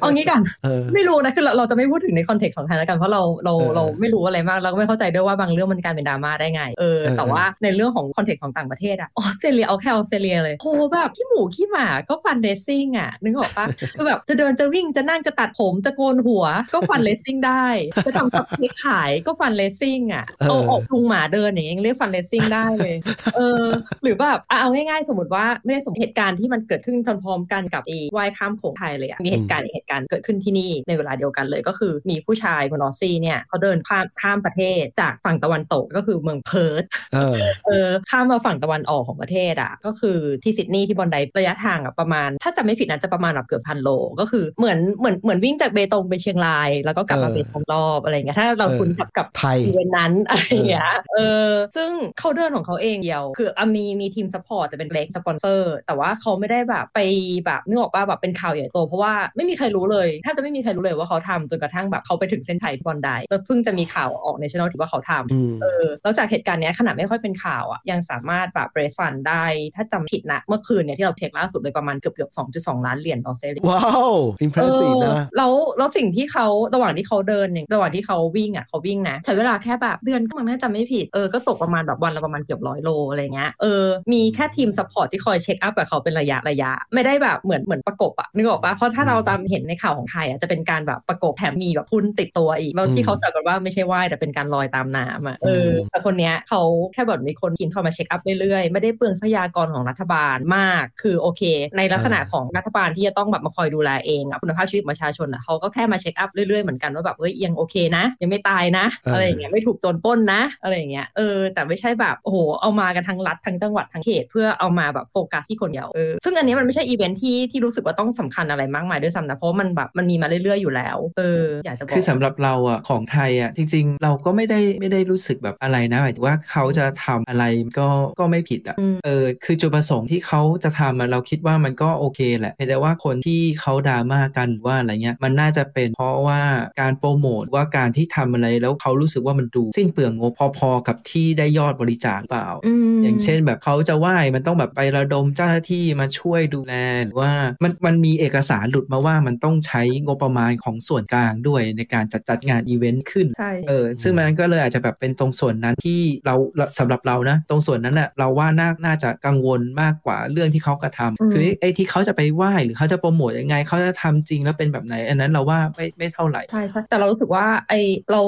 เราเข้าใจในส่วนที่เจตนาที่เขาจะทำโอเค fine แต่ว่าที่บอกว่าเออไม่ได้ไปสนใจว่าเขาจะแบบว่ายมีคนมาตามหรืออะไรอย่างเงี้ยอืมจะบอกว่าไม่ให้ไม่ให้สนใจเลยก็ไม่ได้ เพราะว่าบุคลากรหรือซอสตรงส่วนนั้นอะที่เอาไป support เขาอะมันไม่ clear ว่าเป็นบุคลากรส่วนไหนเป็นส่วนของที่มาจากส่วน Public Sector หรือว่ามาจาก private sector คือคือเอกชนหรือรัฐอะไรเงี้ยอืมซึ่งถ้ามันเกิดเป็น resource ของ Public Sector ก็คือมาจากรัฐอะแล้วนึกออกปะต้นทุนอะใช่ประเทศตรงเนี้ยใช่มันมาใช่จากอะไร มันมันเลยเป็นสิ่งที่เมื่อกี้เราบอกไงว่าไอ้ไอ้ตรงส่วนเนี้ยที่เราอะกังวลใช่แต่ถ้าเกิดสมมติว่าเขาอะไปทำอะไรของเขาเองอะอืมอันนั้นอะเราว่ามันมันก็ไม่ต้องไปดราม่าเลยเขาเขาอยากจะไหว้ข้ามอืมเขาอยากจะไปไปไหว้ข้ามอ่าวหรืออะไรเงี้ยไทยเออมันสำหรับเราเราแบบก็ก็เรื่องเขาแล้วใช่เขาจะเอาไปใช่บริจาคก็เรื่องเขาแหละใช่แต่ว่าสิ่งที่มันน่ากังวลแล้วเขาใช้ทรัพยากร พวกเนี้ยจากไหนยังไงอืมเขามีการจ้างว่าเขาทำไงลงไปอืมแล้วทีเนี้ยนอกจากไอ้เรื่องเนี้ยที่เรื่องไม่ไม่ไม่โปร่งใสไม่เคลียร์ในเรื่องทรัพยากรที่เขาใช้อะก็มีคนพูดเรื่องว่าเอ้ยมันอันตรายหรือเปล่า แบบเป็นช่วงฤดูน้ำหลากนะ เอออมแบบแล้วแล้วในสิ่งสิ่งที่เขาออกมาพูดโต้ตอบในสิ่งที่คนเขาแบบแสดงความเป็นห่วงเนี่ยมันก็แบบเป็นลอจิกไม่ make sense ไงคือบอกว่าโอ้ยที่เขาทำมันไม่อันตรายหรอกแบบไม่ได้เหนื่อยอะไรด้วยอืมหมอกับพยาบาลเหนื่อยกว่าเขาเยอะคือแบบเราว่าวิธีตอบคำถามเขาอะทำให้คนหมั่นไส้ มีคนสองแบบอะคือที่หมั่นไส้กับคนที่แบบชอบเป็นแฟนเป็นฐานแฟนคลับอยู่แล้วอะก็จะเออก็จะอวยใช่ไหมแต่แบบเออแต่วิธีการตอบเนี่ยมันคล้ายๆที่เราที่ผมกับบิ๊กคุยกันเรื่องฟุตบอลเนี่ยมันมีนักเตะนักบอลบางคนที่ตอบคำถามแล้วมันดู มันดูหน้าหมั่นไส้อะดูแล้วไม่ช่วยอะไรอะดูแล้วมันดูหน้าแบบหน้าหมันอะเอออะไรเนี่ยแบบนั้นอะไอ้เรื่องแบบเนี้ยมันก็เลยต่อไปอีกเพราะว่าเราเราเราคือเราบางทีเราก็ไม่เข้าใจเหมือนกันนะว่าแบบว่าโอเคแบบฟันเรซิ่งซื้ออุปกรณ์การแพทย์อะไรเงี้ยเป็นเรื่องที่เจตนาดีของคนคนหนึ่งหรือหน่วยหน่วยหน่วยงานหนึ่งที่อยากทำแต่ว่า eventually แล้วอะมันก็จะต้องมีคนอะใด ๆ ก็ตามเอาไปโยงกับเรื่องว่า แล้วมันถูกต้องแล้วหรอที่คนเหล่านี้จะต้องมาออกหาเงินให้กับโรงพยาบาลของรัฐ ซึ่งซึ่งหน่วยงานของรัฐพวกเพราะว่าเขาถือเป็นหน่วยงานรัฐถูกป่ะโรงพยาบาลของรัฐเขาควรจะมีบัตเจตเพื่อเอามาใช้จ่ายทั้งอุปกรณ์หรือไม่ว่าจะเป็นค่าแรงของบุคลากรก็ตามอะไรเงี้ยเออมันถูกต้องแล้วหรอที่รัฐดีไลออนเงินเออหน่วยงานของรัฐดีไลออนเงินบริจาคพวกนี้แล้วอย่างเงี้ยมันเป็นการสปอยรัฐด้วยหรือเปล่า ว่าแบบโอเค eventually เดี๋ยวก็มีคนแบบมาเรสฟันให้อยู่ก็มันก็มีที่คนบอกกันไงว่า เรื่องตลกก็คือไอ้วันวันงานอืมแล้วพรัฐมนตรีสาธารณสุขก็เป็นคนไปเปิดงานให้อะไรเงี้ย ซึ่งทุกคนก็จะแบบเหมือนเอาเอาเอาว่าคนที่แบบมองในแง่ลบก็ก็บอกกันว่า ก็นี่ไงตัวปัญหา ตัวต้นเหตุของปัญหาเนี่ยไปหาถึงที่แล้วทำไมไม่บอกเขาว่าปัญหาคืออะไรแล้วมีคนบอกว่าไม่มีใช่ปะไม่น่าจะนะอะไอ้ที่สงสัยอีกนิดนึงคือในสมมติในมุมในมุมของคนที่จะเป็น fundraising เนี่ยจะเป็นที่มาทำเอา action เนี่ยเขารู้ได้ไงว่าที่ที่โรงพยาบาลนั้นๆมีปัญหาอยู่เขาไปคุยกันมาก่อนหรือเปล่าหรือโรงพยาบาลออกมาแถลงข่าวว่ามาเขาต้องการสิ่งนี้แหละช่วยหน่อยได้ไหมหรือว่ายังไงทำไมอยู่ไปจับคู่กันได้ เราเราไปอ่านข่าวมาเว้ยเมื่อคืนเออเขาบอกเออว่ายังไงบ้างผู้อำนวยการโรงพยาบาลนครพนม ซึ่งก็คือโรงพยาบาลฝั่งไทยที่เขาจะอ่าเอาไปช่วยซื้ออุปกรณ์เนี่ยเออออกมาเปิดเผยว่าโรงพยาบาลไม่ได้เรียกร้องกิจกรรมงบประมานั่ณนไงส่วนงบประมาณภาครัฐก็เพียงพอในการดูแลประชาชนอยู่เออแต่ก็ยืนยันว่ากิจกรรมไม่ใช่ภาระกับโรงพยาบาล นั่นไงคือคืออยู่ๆมันคือเราก็สงสัยเพราะในในมุมมองของคนนอกเลยอะเฮ้ยโรงพยาบาลมันมีสเตทเมนต์แบบว่าเฮ้ยมันต้องการสิ่งนะ ช่วยหน่อยได้ไหมหรือหรือหรืออีกฝ่ายหนึ่งแบบเสนอเสนอหน้าเองอะไรอย่างเงี้ยอืมไม่แต่เราอยากรู้ว่า เพราะมันเป็นการร่วมกันระหว่างฝั่งไทยกับฝั่งลาวไงว่าเขาจะบริจาคสองฝั่งอืมเออในขณะที่เพิ่งสงสัยฝั่งไทยอะเราก็สงสัยฝั่งลาวว่าเออแล้วฝั่งฝั่งลาวเขา request อะไรมาหรือเปล่าอืมหรือว่าจริงๆอะเพราะว่าเออเพราะว่าการการสร้างอีเวนต์แบบเนี้ยมันดู เพราะว่ามันคืออีเวนต์ที่ว่ายข้ามแม่น้ำเออดังนั้นถ้าเกิดสามารถเชื่อม 2 จุดเข้าด้วยกันได้เนี่ยว่าบริจาคสองฝั่งมันดูเป็นอีเวนต์ที่นี่หน่อยแบบโปรโมทได้ง่ายเอออีกเรื่องหนึ่งเป็นอย่างนี้ พอดีเราโตมาที่คือโตตอนเด็กโตมาที่ชายแดนแม่น้ำโขงเนี่ยแหละอยู่กับมันมาตั้งแต่เด็กใช่ไหมแล้วจะบอกว่ามันไม่ใช่คือคืออย่างนี้มันเป็นเรื่องปกติมากที่คนจะไปมาสองฝั่ง มันจะมีชาวประมง fisherman เนี่ยไปมาสองฝั่งแล้วไม่นับว่าคนที่ว่ายน้ำมันมี คือตั้งแต่สมัยก่อนที่สงครามอะมันทำให้เกิดเกิดการหนีข้ามข้ามไปข้ามมา อย่างพ่อแม่ไอ้เรื่องที่ดังมากอย่างพ่อแม่อนันดา ที่เขาเป็นคนออสฝรั่งออสซี่ผู้ชายออสซี่ที่กับกับเราเออคนลาวผู้หญิงคนลาวเนี่ยว่ายแม่น้ำเพื่อหนีสงครามหนีหนีภัยการเมืองแม่หนีภัยการเมืองภายในประเทศลาวเข้าฝั่งไทยคือคืออย่างนี้จะบอกว่า story เนี้ยมันเกิดขึ้นมานานมากแล้ว คือสรุปมองมองเรานะ ถ้าจะทำให้คนมันซื้อใจคนจริงๆเนี่ยสำหรับเรานะมันควรจะทำอะไรที่มันแปลกจริงๆอย่างกรณีที่ตามบอกว่าเดินจากเพิร์ทไปซิดนีย์ซึ่งมันเป็นเรื่องใหม่เรื่องที่คนแม่งเฮ้ยมึงกล้าเดินทำสิ่งใหม่จริงๆเรื่ออะงใหม่นะเขาเริ่มเดินตั้งแต่ปี 1,800 กว่าๆแล้วเออเออเออใช่มีคนเดินมาแล้วใช่ไหมเออแต่มันดูน่า impressive ไงดูน่าประทับใจไงอืมแล้วอีกอันหนึ่งที่ที่ที่แฟนบอลไปนั่งบนสแตนสแตนสนามอะอันนี้ก็น่าอันนี้อันนี้มันดูแปลกๆก็จริงแต่ว่าเขาใช้เวลามา3วัน3 4 วันอะคือเขาบอกว่าวันแรกแค่วันแรกอะเขานั่งฝั่งเดียวเขารู้สึกว่าเขาไม่สามารถทำมันจบได้แล้วอะแต่เขาก็ฝืนจะทำมันจบอะไรอย่างเงี้ยไอ้เรื่องไอ้ story แปลกๆอะมันมันมีอะไรบางอย่างที่มันดูน่าน่าสนดู catch catch attention อยู่อะเออเออเออคือจับความสนใจเราอยู่อะแต่ว่าไอ้เรื่องว่ายน้ำข้ามโขงสำหรับคนที่โตมากับแม่น้ำโขงเนี่ยเออมันเฉยๆมันมันมันเป็นเรื่องปกติมากแต่สำหรับเราแม่งแต่สำหรับเรานะเรารู้สึกว่ามันมันก็ไม่ได้เฉยอะไรเงี้ยหรอกมันหมายถึงว่ามันมันก็คือการ challenge ของคนคนหนึ่งแหละเออเออเพียงแต่ว่าสิ่งที่ที่เราคิดว่าเรากังวลหรืออะไรกันอะมันเรื่องที่ว่าเขา challenge แล้วเขาดึงคนอื่นไปมีส่วนร่วมด้วย แล้วแบบเราไม่รู้ความชัดเจนในเรื่องงบประมาณว่าในสิ่งที่ดีซอสที่เขาเอาไปใช้อะมันคือยังไงเออมแค่นั้นมากกว่า แต่ถามว่าถ้าเกิดเขาจะว่ายโขงฝั่งโขงแล้วเขาว่ายได้แล้วได้ยอดบริจาคอะไรเงี้ยเฮ้ยเราว่ามันก็เป็นสิ่งที่ดีที่คนอืมเขาจะทำอืมเออแต่แต่ก็อย่างที่เพิ่งบอกแหละอาจจะด้วยว่าการสัมพันธ์ทำให้คนรู้สึกว่าจากบางอยากจะให้กำลังใจพอฟังผ้าเสร็จโอ้หมั่นไส้ใช่อะอาการจะเป็นแบบนั้นก็ได้อืมแล้วอีกเรื่องหนึ่งพอคนไปเอาเทปย้อนหลังที่สมัยไปพูดบนเวทีของกบพศเนี่ยแล้วมันยิ่งทำให้เขาความหมั่นไส้ทวีคูณมีอีกว่าสมัยหนึ่งมึงก็แบบจะเป็นจะตายกับเรื่องแบบนี้จะเป็นจะตายกับรัฐบาลเวลาเนอะเอออะไรอย่างเงี้ยแล้วสุดท้ายมึงพอรัฐบาลชุดนี้มึงไม่เห็นพูดอะไรเลย แล้วมึงก็มาว่ายน้ำโชว์ซะงั้นอะไรอย่างเงี้ยมันเลยเป็นเรื่องที่แบบที่มันดับซับทับซ้อนกันอยู่อะแสงส่อง เอออะทีนี้จบจบเรื่องฟันเลสซิ่งแล้ว ก็เข้าเรื่องบริจาคได้แล้วหักภาษีเนี่ยอืมเป็นไงบ้างเอ๊ะแต่จริงๆอะเรื่องนี้มีดราม่าอีกเรื่องนะไม่รู้อยากจะคุยหรือเปล่าคุยคุยมาเลยคือก็คือพอพอเขามามีดราม่าใบข้ามโขงใช่ป่ะเสร็จเราก็เออจะมีหมออีกคนออกมาพูดเออไม่รู้จำกันได้ปะอ่าอ่าอ่าอ่าเออที่บอกประมาณแบบว่าเนี่ยแบบเหมือนอารมณ์ว่าเจตนาดีอะนะ แต่ว่าแบบสิ่งที่เขาทำอะไม่ได้ทำให้แบบ คือเพราะว่าเขาเคยออกสัมภาษณ์ไงว่าแบบแบบหมอพยาบาลเหนื่อยอะไรเงี้ยคนนั้นหมออีกคนที่ออกมาพูดอะก็เลยบอกว่าเออเนี่ยสิ่งที่เขาทำอะไม่ได้ทำให้หมอกับพยาบาลอะเหนื่อยน้อยลง แล้วก็พูดโยงไปถึงไอโครงการสามบาทเออประมาณว่าแบบเหมือนกับว่าไอโครงการเนี้ยแบบมันทำให้คนไม่รักษาสุขภาพ เออซึ่งแบบเออเฮ้ยยังมีคนเก่งซึ่งมีตัววะซึ่งมันซึ่งมันอย่างนี้ ซึ่งมันก็เลยกลายเป็นแบบอะต้องบอกอย่างนี้ มันเลยเป็นการกึ่งกึ่งกึ่งกึ่งตรงที่ว่าไอ้เรื่องหมอพยาบาลเหนื่อยอะมันเรื่องหนึ่งเงินมันน้อย อันนั้นเรื่องแต่ไอ้ไอ้ mindset เรื่องที่ว่า 30 บาทเนี่ยทำให้คนแบบไม่รักษาสุขภาพเนี่ยอืมอย่าอย่าตีว่าทุกคนเป็นแบบนั้นแล้วกันเอาเอามันมันอาจจะมีสมมุตินะเดี๋ยวเดี๋ยวอาจถามจะมีขอขอความเห็นบิ๊กก่อนเพราะว่าจริงๆอะมันงานวิจัยออกมาแล้ว เรื่องนี้แต่ว่าเออยังไงคืออย่างเราอะเรารู้สึกว่าคนเรามันไม่มีใครอยากสบายหรอกใช่ปะแล้วก็แล้วก็จริงๆไอ้ไอ้ไอ้การที่สมนักบอกว่าโอ้เพราะเขากินเหล้ามาแล้วแบบเนี่ยกินเหล้าเยอะๆเลยไม่ดูแลสุขภาพอะบอกจริงๆนะ ต่อให้ไม่มี 30 บาทก็ใช่คนมันจะกินยังไงมันก็กินเว้ยเออซึ่งมันมีซึ่งมันมีหมอหมอที่แบบเป็นเพื่อนเราในเฟซเนี่ยเขาบอกว่ามันต้องบางทีมันต้องไปหาสาเหตุเลยอะบางคนกินเนี่ยแล้วเราห้ามแล้วอะเขามาหาหมอเนี่ยแสดงว่าเขาไม่อยากจะเจ็บป่วยเขาเลยมาหาหมอเพื่อให้เขาสบาย แต่ทำไมเขาถึงยังกินต่อไปล่ะอืมต้องไปหาสาเหตุว่าแล้วสาเหตุมันคืออะไรทำไมเขาถึงยังกินต่อไป ซึ่งบางทีบางอย่างเนี่ยมันอาจจะเกินมือหมอไปก็ได้มเออแต่คืออมถามว่าคนส่วนใหญ่อะถามว่าทำไมเขาถึงมาโรงพยาบาลนะเพราะว่าเขาอยากหายใช่เออเขาอยากแบบปกติอะไรเงี้ยแล้วการที่แบบสามารถ provide แบบ health care ให้คนคนหนึ่งได้อะมันก็เป็นสิ่งที่ดีปะคือเราอะพอจะมอง logic พยายามจะมอง logic เขาให้มัน make sense เว้ยซึ่งก็พอจะเข้าใจได้ว่าทำไมพูดอย่างนี้แต่ไอ้การคำพูดออกมาอย่างเงี้ยมันยิ่งทำให้แบบคืออย่างนี้น้ำหนักมันลไอดลงสิ่งที่เขาเออหมายถึงว่าสิ่งที่เขาเออสื่อสารตอนแรกว่าหมอกับพยาบาลไม่ได้เหนื่อยร้อยหรอกแล้วก็ทำแบบนี้แบบนี้มันจะช่วยได้มากกว่าอืมแต่มันมาโดน logic อันหลังที่บอกว่า 30 บาทเนี่ยทำให้คนแบบไม่รักษามันตีไอ้ไอ้ไอ้อันแรกอะใช่ทิ้งไปเลยว่าไอ้ข้างหลังนี่แหละแสดงว่าแสดงว่าที่ว่ามึงเพราะว่าคนไข้มาเยอะจาก 30 บาท เออแต่ทีเนี้ยนี้เราจะพูดถึงงานวิจัยละก็คือไอ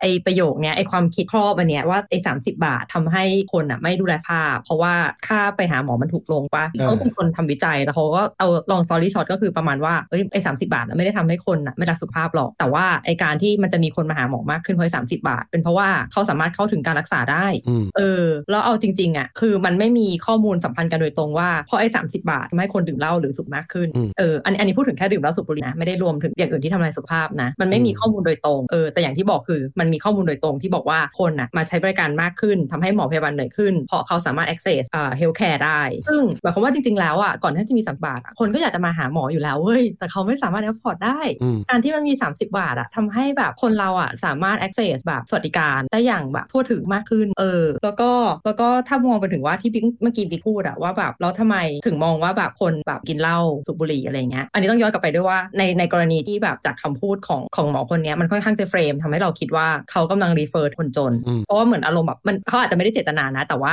คำพูดที่เขาพิมพ์ออกมา มันมัน frame เราทำให้เราไปคิดว่าเออเนี่ยจนแบบไม่ได้คนจนแบบนึกออกป่ะแบบอะถูกก็ไปกินเหล้าสูบบุหรี่อะไรเงี้ยแต่ว่าวันก่อนเราไปฟังช่องไหนก็จำไม่ได้แล้วแล้วเขาพูดประมาณว่าไอการที่คนถ้าอยู่จะมองว่าคนจนอะกินเหล้าสูบบุหรี่ทำไมเขาถึงเหล้าสูบบุหรี่เออเขาบอกว่าเนี่ยเพราะว่าคนจนอะคนหาเช้ากินค่ำอะเขาไม่สามารถจะไปเอาฟอร์ดอย่างอื่นให้เขาแบบรู้สึกดีขึ้นไอ้แบบทำงานมาทั้งวันละอยากจะผ่อนคลาย คนที่เขามีเงินอะเขาก็สามารถไปเที่ยวได้ สามารถจับจ่ายใช้สอยได้ แต่ในคนที่ระดับรายได้น้อยอย่างนั้นน่ะเขาไม่สามารถทำอย่างได้ นอกจากว่าเอ้ยไปกินเหล้าแล้วเขารู้สึกดีขึ้นเขาก็ไปซื้อเหล้ามากินเขาก็ไปหาบุหรี่มาสูบอืมอืมเพราะฉะนั้นอะเอาจริงๆแล้วมันไม่ได้รีเลทกันกับเรื่องสัมปะเออไอ้เรื่องไอ้เรื่องเหล้าบุหรี่เนี่ยเคยคิดมานานละในแง่ที่ว่าตั้งแต่มนุษย์เริ่มหมักเหล้าเป็นหรือหรือว่าเริ่มเริ่มเอาควันเข้าปอดแล้วรู้สึกดี มันอยู่กับเรามานานมาก มันนานมากแล้วมันมันทำให้มนุษย์ในสมัยก่อนที่มันมีความยากลำบากในชีวิตแล้วเอ่อไอ้อายุขัยต่ำอยู่แล้วอืมไอ้สี่สิบแต่เลขสี่นี่คือเริ่มแก่แล้วนะเริ่มเริ่มหายากแล้วใช่ไหมอืมตายกันที่ 30เป็นส่วนใหญ่ใช่ไหมอืมไอ้ไอ้เหล้ากับบุหรี่เนี่ยมันเป็นส่วนหนึ่งของชีวิตอะมันทำไอ้เฉพาะเหล้านะคือการกินให้พอมันเมื่อก่อนมันไฟฟ้ามันไม่มี พอฟ้ามืดก็คือทุกอย่างดับหมดแล้วอืมการกินเหล้าให้มันหลับไปแล้วพรุ่งนี้ตื่นมาทำงานใหม่มันมันคือส่วนหนึ่งของชีวิตของคนในสมัยตั้งแต่สมัยนานมาแล้วอะอ๋อมีหน้าตั้งแต่ถึเริ่งมหมักเหล้าเยอะด้วยเออใช่ใช่ใช่ยังไงบิ๊กเราว่าส่วนหนึ่งอะที่ที่ตาลบอกเป็นเพราะมีหน่วยงานรัฐอะเป็นคนโบสิ่งขึ้นมาให้คนรู้สึกแบบนั้นด้วยหรือเปล่าจำได้ไหมอ๋อช่วงหนึ่งมีแคมเปญที่มันบอกว่าจนใช่ไหมจนเออเครียดกินเหล้าเขาเป็นคนแบบโบแล้วแล้วคิดดูว่ามันโบขนาดว่าทุกวันเนี้ยเรายังจำได้อยู่เลย จริงโคตรน่ากลัว ทีนี้คนคนอย่างแรกนะ คนมีเงินก็กินเหล้าเหมือนกันขึ้นอยู่กับความชอบรสนิยมเออขึ้นอยู่กับรสนิยมแล้วก็เล้าอะเล้าคนจนกับเล้าคนที่มีตังอาจจะต่างกันอาจจะมีอาจจะเป็นเรื่องที่ต่างกันตามความรสนิยมใช่ไหมก็ต้องบอกก็ต้องบอกคุณภาพเล้าที่ราคาแพงกับคุณภาพเล้าที่ราคาเอ้ยมันต่างกันจริงๆ ไม่ไม่ใช่แค่รสชาติใช่แล้วพอถ้ามีเงินแล้ว access ยาได้มันไม่ใช่แค่เล้าแล้ว คุณจะมีทางละทางเลือกในชีวิต ตั้งแต่กัญชาจนถึงยาอียาไอซ์อะไรอย่างเงี้ยแต่เอาจริงง่ายๆเลยนะ สมมุติว่าสมมติว่าเพิงเนี่ยกินเบียร์เล้ากินเสร็จปุ๊บร่างกายไม่ต้องการพักผ่อนเออตื่นมาบางทีเราแห้งนู่นนี่นั่นแต่คนจนอะตื่นมาเขาำงานต้องไปทำงานเลยอืมเขาไม่มีต้องไปเวลามาหยุดไงใช่ดังนั้นใช่อะมันก็เลยทำให้เขาเสียสุขภาพมากขึ้นเห็นด้วยหรือเปล่าอืมอืมคือคือถ้าเรา observe มนุษย์เราในสังคม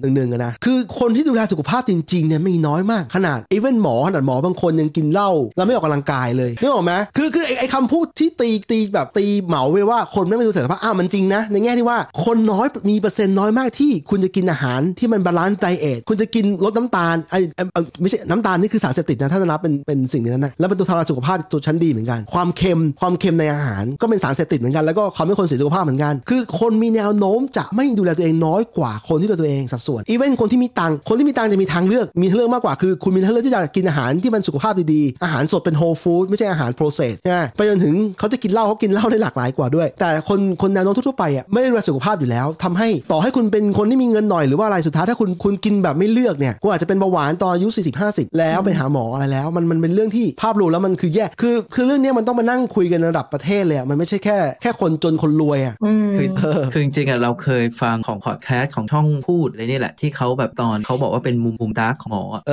อเขาก็พูดเรื่องนี้เหมือนกันบอกว่าไม่ต้องเอาอะไรมากหรอกให้มองที่คนแนะนำคือหมอเองเนี่ยก็จะแนะนำคนไข้บอกว่าเดี๋ยวกลับไปเนี่ยต้องดูแลสุขภาพนะต้องแบบนอนพักผ่อนให้เพียงพอต้องกินอาหารให้ตรงเวลานู่นนี่นี่นั่นใช่ไหมอืมในขณะที่หมอที่เป็นคนพูดอะตั้งแต่เช้าจนถึงตอนที่ตรวจคนไข้สักเย็นๆบางทีไม่ได้กินข้าวเลยอืมเออแล้วใช่แล้วกลับบ้านไปนอนเนี่ยบางทีหมอก็ได้นอนแค่สองสามชั่วโมงแล้วก็ต้องกลับใช่มาทำงานอีกเนี่ยซึ่งเขาใช่บอกเนี่ยหมอบอกคนอื่นอะหมอทำไม่ได้เออแล้วแล้วไอ้การนอนน้อยเนี่ยนอนไม่พอเนี่ยมันทำมันจะเป็นคือร่างกายมันจะไม่สามารถกำจัดสิ่งอะไรบางอย่างที่มันค้างค้างคาใจได้เนี่ยอืมของเสียในร่างกายเออใช่ไหมมีของเสียในร่างกายเนี่ยมันทำให้เขาอะมีโอกาสที่จะป่วยเร็วด้วยเหมือนกันคือ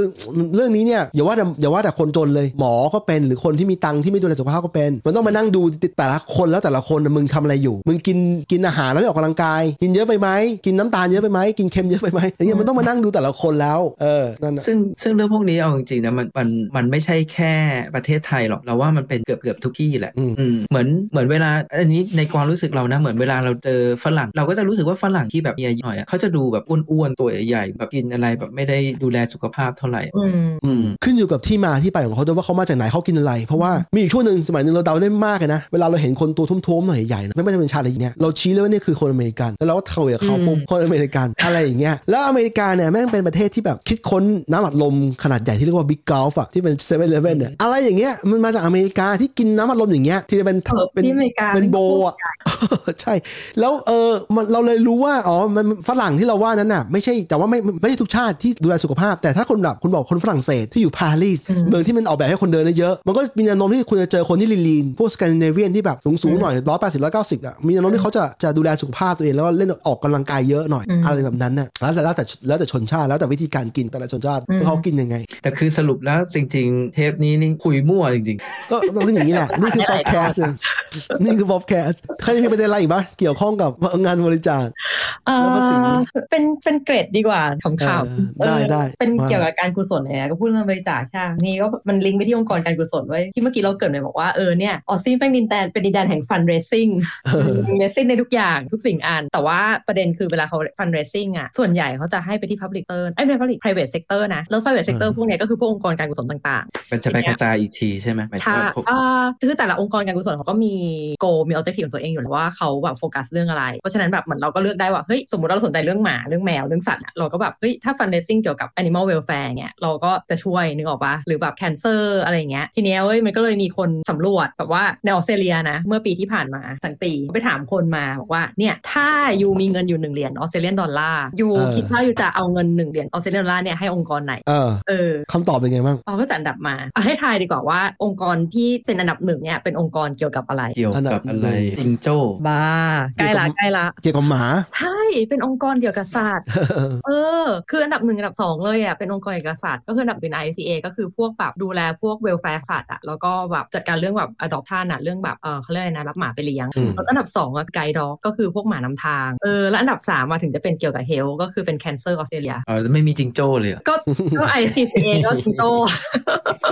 ICCA คือเกี่ยวกับสัตว์อย่างอะ Royal อะไร something animal อะเออประมาณนั้นก็ดูดีคือแบบอันดับหนึ่งอันดับสองเกี่ยวกับสัตว์อะคือแบบเหนือความคาดหมายอะซึ่งแบบถ้าเกิดว่าเป็นอะแบบเลสเซในไทยก็ได้ถ้าให้พูดถึงก็คงจะต้องแบบคิดถึงพวกเ a ลแคร์อะไรปะไม่นะ แต่สำหรับเราเราเราไม่แปลกใจว่าที่เป็นสัตว์อืมเพราะว่าเรารู้สึกว่ามันเป็นมันเป็นสิ่งมีในถ้าเกิดเทียบในในสังคมมนุษย์อะไรเงี้ยมันเป็นสิ่งมีชีวิตที่มันไม่สามารถเลี้ยงดูแบบหาเงินให้ตัวเองได้อืมเออมันก็เลยแบบอะเนี่ยถ้ามีเงินก็ให้ให้กับคนที่เรียกว่าให้กับสิ่งมีชีวิตที่หาเงินไม่ได้แล้วกันของของไทยไม่แน่ใจเรื่องนี้ เพราะว่ามันมีมันมีมันมันไม่ได้มีหน่วยงานกลางซะทีเดียวแต่มันจะเป็นเป็นบ้านรับเลี้ยงสัตว์บ้านดูแลสัตว์แล้วบางครั้งเนี่ยบางครั้งเนี่ยเรื่องเนี้ยโดนเอามามามาเป็นโอ้ดราดราม่าของมิจฉาชีพอีกในแง่ที่ว่าไปเอาลูกขโมยลูกคนนู้นคนนี้มาเล่นเรียกร้องความสนใจของคนอ่าอ่าอะไรแบบนั้นเนี่ยอืมลูกหมาเออนะหรือหมายถึงว่าลูกหมานะไม่ใช่ลูกคนนะเดี๋ยวเดี๋ยวบอกไปเออลักใช่พาตัวขลูโมกยมาอะไรอย่างเงี้ยเหรอเช่นเอารูปปลอมมาแล้วก็มาเรียกความสงอ๋สารอเนี่ยเคยได้ยินที่นี่อะก็ไรมีช่วงโคเอวิดอเอออย่างนั้นน่ะอย่างนั้นน่ะแต่ว่าไอ้ไอ้ที่เลี้ยงหมาเองจริงบางทีก็เป็นดราม่าเหมือนกันก็พยายามสร้างพยายามบอกว่าไม่ไหวแล้วไม่ไหวแล้วเนี่ยไม่ไหวแล้วช่วยหน่อยจะต้องปิดบ้านแล้ว แต่สุดท้ายก็ทำอย่างนี้ซ้ำซ้ำซ้ำซ้ำแต่ทุกครั้งที่ทำได้เงินมาเป็นล้านทุกครั้งมันก็เลยกลายเป็นช่องของของเพื่อนเราก็บ่นเหมือนกันว่าเพื่อนเพื่อนเราที่ไทยอะเขาก็แบบช่วยเหลือเรื่องพวกนี้อยู่แล้วเขาก็บอกว่าเออเนี่ยมีคนที่แบบทำอย่างนี้อยู่แล้วก็เขาเรียกว่าอะไรนะพวก transaction ต่างๆเวลาคนบริจาคเพราะว่าคนคนไทยเวลาอ่าจัดการเรื่องพวกนี้เขาจะชอบเซตเพจบน Facebook ถูกปะเออเราเวลาขอบริจาคทีมันก็จะเป็นแค่โพสต์หนึ่งโพสต์บน Facebook เพราะฉะนั้นอะเวลาเราตัวจะ trace พวก transaction ต่างๆไม่ว่าจะเป็นเรื่องเงินหรืออะไรอย่างเงี้ยว่ามันแบบ success ไหมได้เอาเงินไปใช้จริงไหมคือมันมัน trace แทบไม่ได้เอเอออนั่นแต่ว่าเราเคยดูในรายการที่เนี่ยก็เป็นเหมือนกับว่าเป็นผู้ชายคนที่แบบไปเจอแมวแบบบาดเขาก็เลยรับมาเลี้ยงไว้ที่ห้องอืม เสร็จแล้วปรากฏว่าเขาก็เขาก็มีบังเอิญไปเจอพวกสัตว์บาดเจ็บ แต่ส่วนใหญ่จะเป็นแมวหมาอะไรอืมจนในที่สุดอะเขารู้สึกว่าโอ้ยไม่ได้ละ อยากดูแลแบบจัดๆเลยอืมก็เลยลาออกจากงานโดยที่ตัวเองอะมีแบบทุนที่แบบได้ได้ตลอดเวลาไม่รู้เราไม่รู้ว่าเขาได้คงมีเงินเก็บหรืออะไรเงี้ยที่สามารถแบบเลี้ยงดูตัวเองได้ตลอดเวลาแล้วก็เลี้ยงดูสัตว์ตลอดเวลาอืมแล้วเขาก็มานั่งดูแลแบบอืมก็บางทีถ้าเกิดใครสนใจเงี้ยก็สามารถติดต่อมาเพื่อเอาไปรับเลี้ยงได้ ซึ่งอันเนี้ยเหมือนอารมณ์ประมาณเขาวางแผนไว้แล้วอืมอารมณ์แบบเออปุ่นดีอืมแต่แต่ก็ต้องเข้าใจว่าเวลาเราพูดอะไรแบบเนี้ยก็ต้องมองอีกด้านว่าจริงๆแม่งยิบไม่ใช่แบบมีแต่แบบทั้งหมดอะอืมมันก็มีคนแบบที่แบบแบบในไทยก็มีอืมเออเพียงแต่ว่าเวลาเวลาคนนำเสนอข่าวจากญี่ปุ่นกลับไปที่ไทยอะมันนำเสนอในในแง่ดีซะส่วนใหญ่ฮะแต่เพราะคนแต่ที่เนี้ยอยากจะฟังเรื่องแบบอ่าแต่แต่ที่เนี้ยบางทีเวลาเราฟังเนี้ยบางข่าวที่แบบเมียเรามามาบอกให้ฟังมันก็คือเป็นข่าวไม่ดีเหมือนกันในแง่ไม่ดีมันก็มีเยอะ อืมอืมอืม เรารู้สึกว่าแบบอย่างการนำเสนอข่าวที่ไทยอะในเรื่องของพวก current affair ของต่างประเทศนะเขาเหมือนกรองในสิ่งที่เขารู้ว่าคนไทยจะให้ความสนใจในข่าวอะอืมอาจจะเป็น current affair ของที่ไทยเองด้วยก็ได้เพราะเรารู้สึกว่าเดี๋ยวนี้การนำเสนอข่าวของสื่อที่ไทยอะเหมือนเขานำเสนอเพราะรู้ว่าคนอยากได้ยินอะไรอยากอะไรมากกว่าที่จะนำเสนอแฟกต์เป็นเป็น echo chamber อะเป็นเป็นทั้งหมดตั้งแต่อืมตั้งแต่โซเชียลมีเดียจนถึงพวกพวกเออคนทำข่าวเออรู้ว่าคนอยากฟังอะไรก็พูดสิ่งนั้นเออออย่างอย่าง Top Top News ก็อันหนึงก็รู้ว่าคนชอบฟังอะไรของเขาเขาก็จะเออพูดสิ่งที่เขาคอนเทนต์ที่เขานั่นน่ะเป็นอย่าหรืงอนั้ไม่นก็น่ะแบบใช้ title เป็น clickbait ให้คนเข้าไปแล้วก็แบบเข้าไปดูอ้าวเชี่ยใช่ใช่ไม่จริงๆจริงๆต้องบอกงี้ต้องต้องบอกว่าเอ่อถ้าเป็นที่ญี่ปุ่นเนี่ยอืมส่วนใหญ่ข่าวที่มันออกในช่องทีวีเนี่ยเราจะรู้สึกว่าเออมันแบบความน่าเชื่อถือสูงพอสมควรในในระดับที่น่าเชื่อถือได้ใช่ไหมอืมแต่ด้วยความที่เราไม่ได้ไปแบบตามเพจ ไปตามทวิตเตอร์อะไรพวกสำนักข่าว เราก็เลยไม่รู้ว่าจริงๆอะเขาเล่นเน้นข่าวเร็วแบบที่ไทยไหมอืมคือที่ไทยเนี่ยเดี๋ยวเนี้ยมันคือเน้นข่าวเร็วมันไม่ได้กรอง ใช่ใช่ใช่อืมแล้วถ้าเกิดสมมติว่าข่าวผิดปุ๊บก็ค่อยไปลบ แต่นึกออกปะบางทีข่าวมันก็ไหนได้หนึ่งเก้าแปดสี่ไม่แต่แต่นึกออกแบบบางทีมันแบบข่าวมันออกไปแล้วเนอะใช่ใช่คนมันรับรู้ไปแล้วอะไรเงี้ยไม่เป็นไรเดี๋ยวใส่ข้อมูลเข้าไปใหม่คนเขาก็ลืม เดี๋ยวก็มีเรื่องใหม่มาดราม่าเรื่องใหม่มาทำให้คนสนใจแทนอันนั้นน่ะใช่เออหรืออย่างเนี้ยทุกวันเนี้ยก็ไม่มีใครนำเสนอเรื่องน้ำท่วมที่อยุธยาไม่มี น้อยอืมถ้ามีเห็นแวบๆเหมือนทั้งทั้งที่เขาหนักจริงเนี่ยเออแต่ก็ไม่เห็นมีใครไปตกไปหมดแล้วก็เนี่ยแหละก็ประมาณแบบเนี้ยคือเป็นปัญหาที่มันบางทีมันเป็นแค่ spot ของจังหวัดจังหวัดเขาก็ไม่ได้ไปสนใจอะไรกันอืมจริงๆอะ spot ส่วนใหญ่อะแม่งมันไปกระจุกอยู่ตรงกรุงเทพซะเยอะอะใช่จริงๆไอ้เรื่องเนี้ยเราเคยเราเคยบ่นเรื่องตอนนู้นอะที่มันมีน้ำท่วมใหญ่ แล้วเขาต้องพยายามกั้นน้ำไม่ให้เข้ากรุงเทพอะแล้วให้จังหวัดรอบๆ ทุกจังหวัดอะไรก็แล้วแต่เดือดร้อนเดือดร้อนไปบ้านผมเองครับย่างบ้านผมเองครับตัวเป็นเป็นแอ่งเป็นอ่างน้ำเก็บน้ำขนาดใหญ่ของกรุงเทพเมื่อประมาณอยู่อยู่ยาวเขาปกติอะปกติมันควรจะไปแล้วใช่ไหมแต่บอกว่าไม่ให้กรุงเทพเข้ากรุงเทพมันเลยต้องระบายออกทางอื่น มันเลยทำให้บ้านโดนโดนน้ำเนี่ยขังนานกว่าปกติเลยเป็นเดือน เดือนกว่าๆเดือนครึ่งอืมกลับบ้านไม่ได้ เป็นครั้งแรกที่ตั้งคำถามกับตัวเองว่าเฮ้ยถ้าเป็นอย่างนี้ต่อทำยังไงวะเนี่ยแล้วเนี่ยไอการที่น้ำท่วมอยุธยาเนี่ยซึ่งจริงๆเราไม่ใช่บ้านเราก็จริงนะแต่เราต้องคอยมอนิเตอร์ว่ามันมันจะมาหรือเมื่อไหร่ด้วยนะอืมในแง่ที่ว่าบ้านเราก็อยู่เหนือเหนือๆหน่อย อืมอะไรอย่างเนี้ยเออแต่คือสุดคือเป็นคือกังวลกังวลมาตลอดว่ามันไม่ใช่บ้านเราก็จริงแต่เราต้องดูว่าเฮ้ยคนมีคนเดือดร้อนจากเรื่องนี้จริงๆเพราะตอนที่เราโดนเนี่ยมันทำให้เรากลับบ้านไม่ได้อยู่บ้านไม่ได้ ต้องเล่ร่อนอยู่เป็นเดือน ถ้าคนที่ไม่มีแบบว่าไม่มีคอนโดไม่มีอะไรอย่างเงี้ยไม่มีทางไปเขาทำงานย่าย่าอืมสุดท้ายอะไอ้ภาษีหรือการบริจาคอะไรก็แล้ว แต่อะมันก็มันก็ต้องไปดูว่ารัฐบาลเราอะมันโอเคขนาดไหนอะเราคิดว่าถ้าเกิดรัฐบาลมันโอเคอะการบริจาคมันก็เป็นแค่ส่วนช่วย มันไม่ได้ไปไปไปไปโบปัญหาอะไรขนาด แต่พอแบบเนี้ยรัฐบาลบริหารภาษีก็ไม่ดีบริหารประเทศก็ไม่มันเลยทำให้ไอ้การบริจาคบางอย่างถามว่าอีเวนต์เนี่ยจริงๆมันอาจจะไม่ดราม่าก็ได้ ถ้ารัฐบาลเขาบริแบบบริหารปกตินะใช่ไหมอืมการบริจาคเนี่ยมันคือการไปช่วย ใช่ใช่ใช่ถ้าถ้าบริหารปกติอยู่แล้วดีอยู่แล้วจริงๆจริงๆแล้วนะไอ้เรื่องนี้มันเอาไปสร้างสถานการณ์ไม่ได้หรอกเพราะว่ามันอย่างที่อย่างที่ตาลบอกว่าโรงพยาบาลเองก็ขนาดขนาดบริหารอย่างนี้บริบาลโรงพยาบาลเองก็ไม่ไม่ได้อยากขอความช่วยเหลือแต่แรกใช่ไหมอืมแต่มันมันหลายเรื่องอะมันซับซ้อนกันอยู่เออคนก็รู้สึกว่าอ้าวแล้วที่คุณต้องจ่ายบริจาคอีกเหรอในเมื่องบประมาณภาษีมันไม่ควรจะsupport แล้วหรือไงอะไรอืมเออแล้วเออแล้วนั่นแหละมันมันเกิดข้อกังขาเยอะในประเทศที่ คือคือเรื่องเนี้ยจะเกิดจะเป็นดราม่าตลอดจนกว่าจนกว่าประเทศเรามันจะมีวิธีการจัดการจัดการงบประมาณส่วนกลางที่มันดูแฟร์และดูดีอืมแล้วแล้วมันเที่ยงทำมาตั้งแต่สมัยการเลือกตั้งผู้บริหารประเทศแล้วอะมันเออเออพูดถึงงบประมาณ เวลาที่ไทยเขาเขามีงบประมาณของปีถัดไปออกมา เขาอื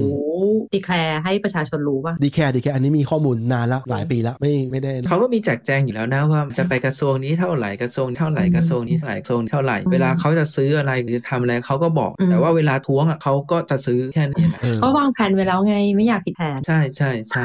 เอออาจจะเป็นแบบนั้นอืมนี่เรายังไม่ cover การบริจาคกับฝั่ง cover ไปแล้ว ไม่แน่ใจนะเรายังมีมีอะไรจะพูดไหมล่ะโอ้มันยาวอะอย่าเลยอืมเดี๋ยวมันจะยาวเพราะมันจะไปกระทบเรื่องพวกแบบ welfare healthcare อะไรอย่างงี้อีกแต่โอเคแต่อย่างที่อย่างที่อย่างที่บอกแหละอย่างที่เพิ่มบอกตาลบอกเรื่องนี้มันคุยให้สนุกยาก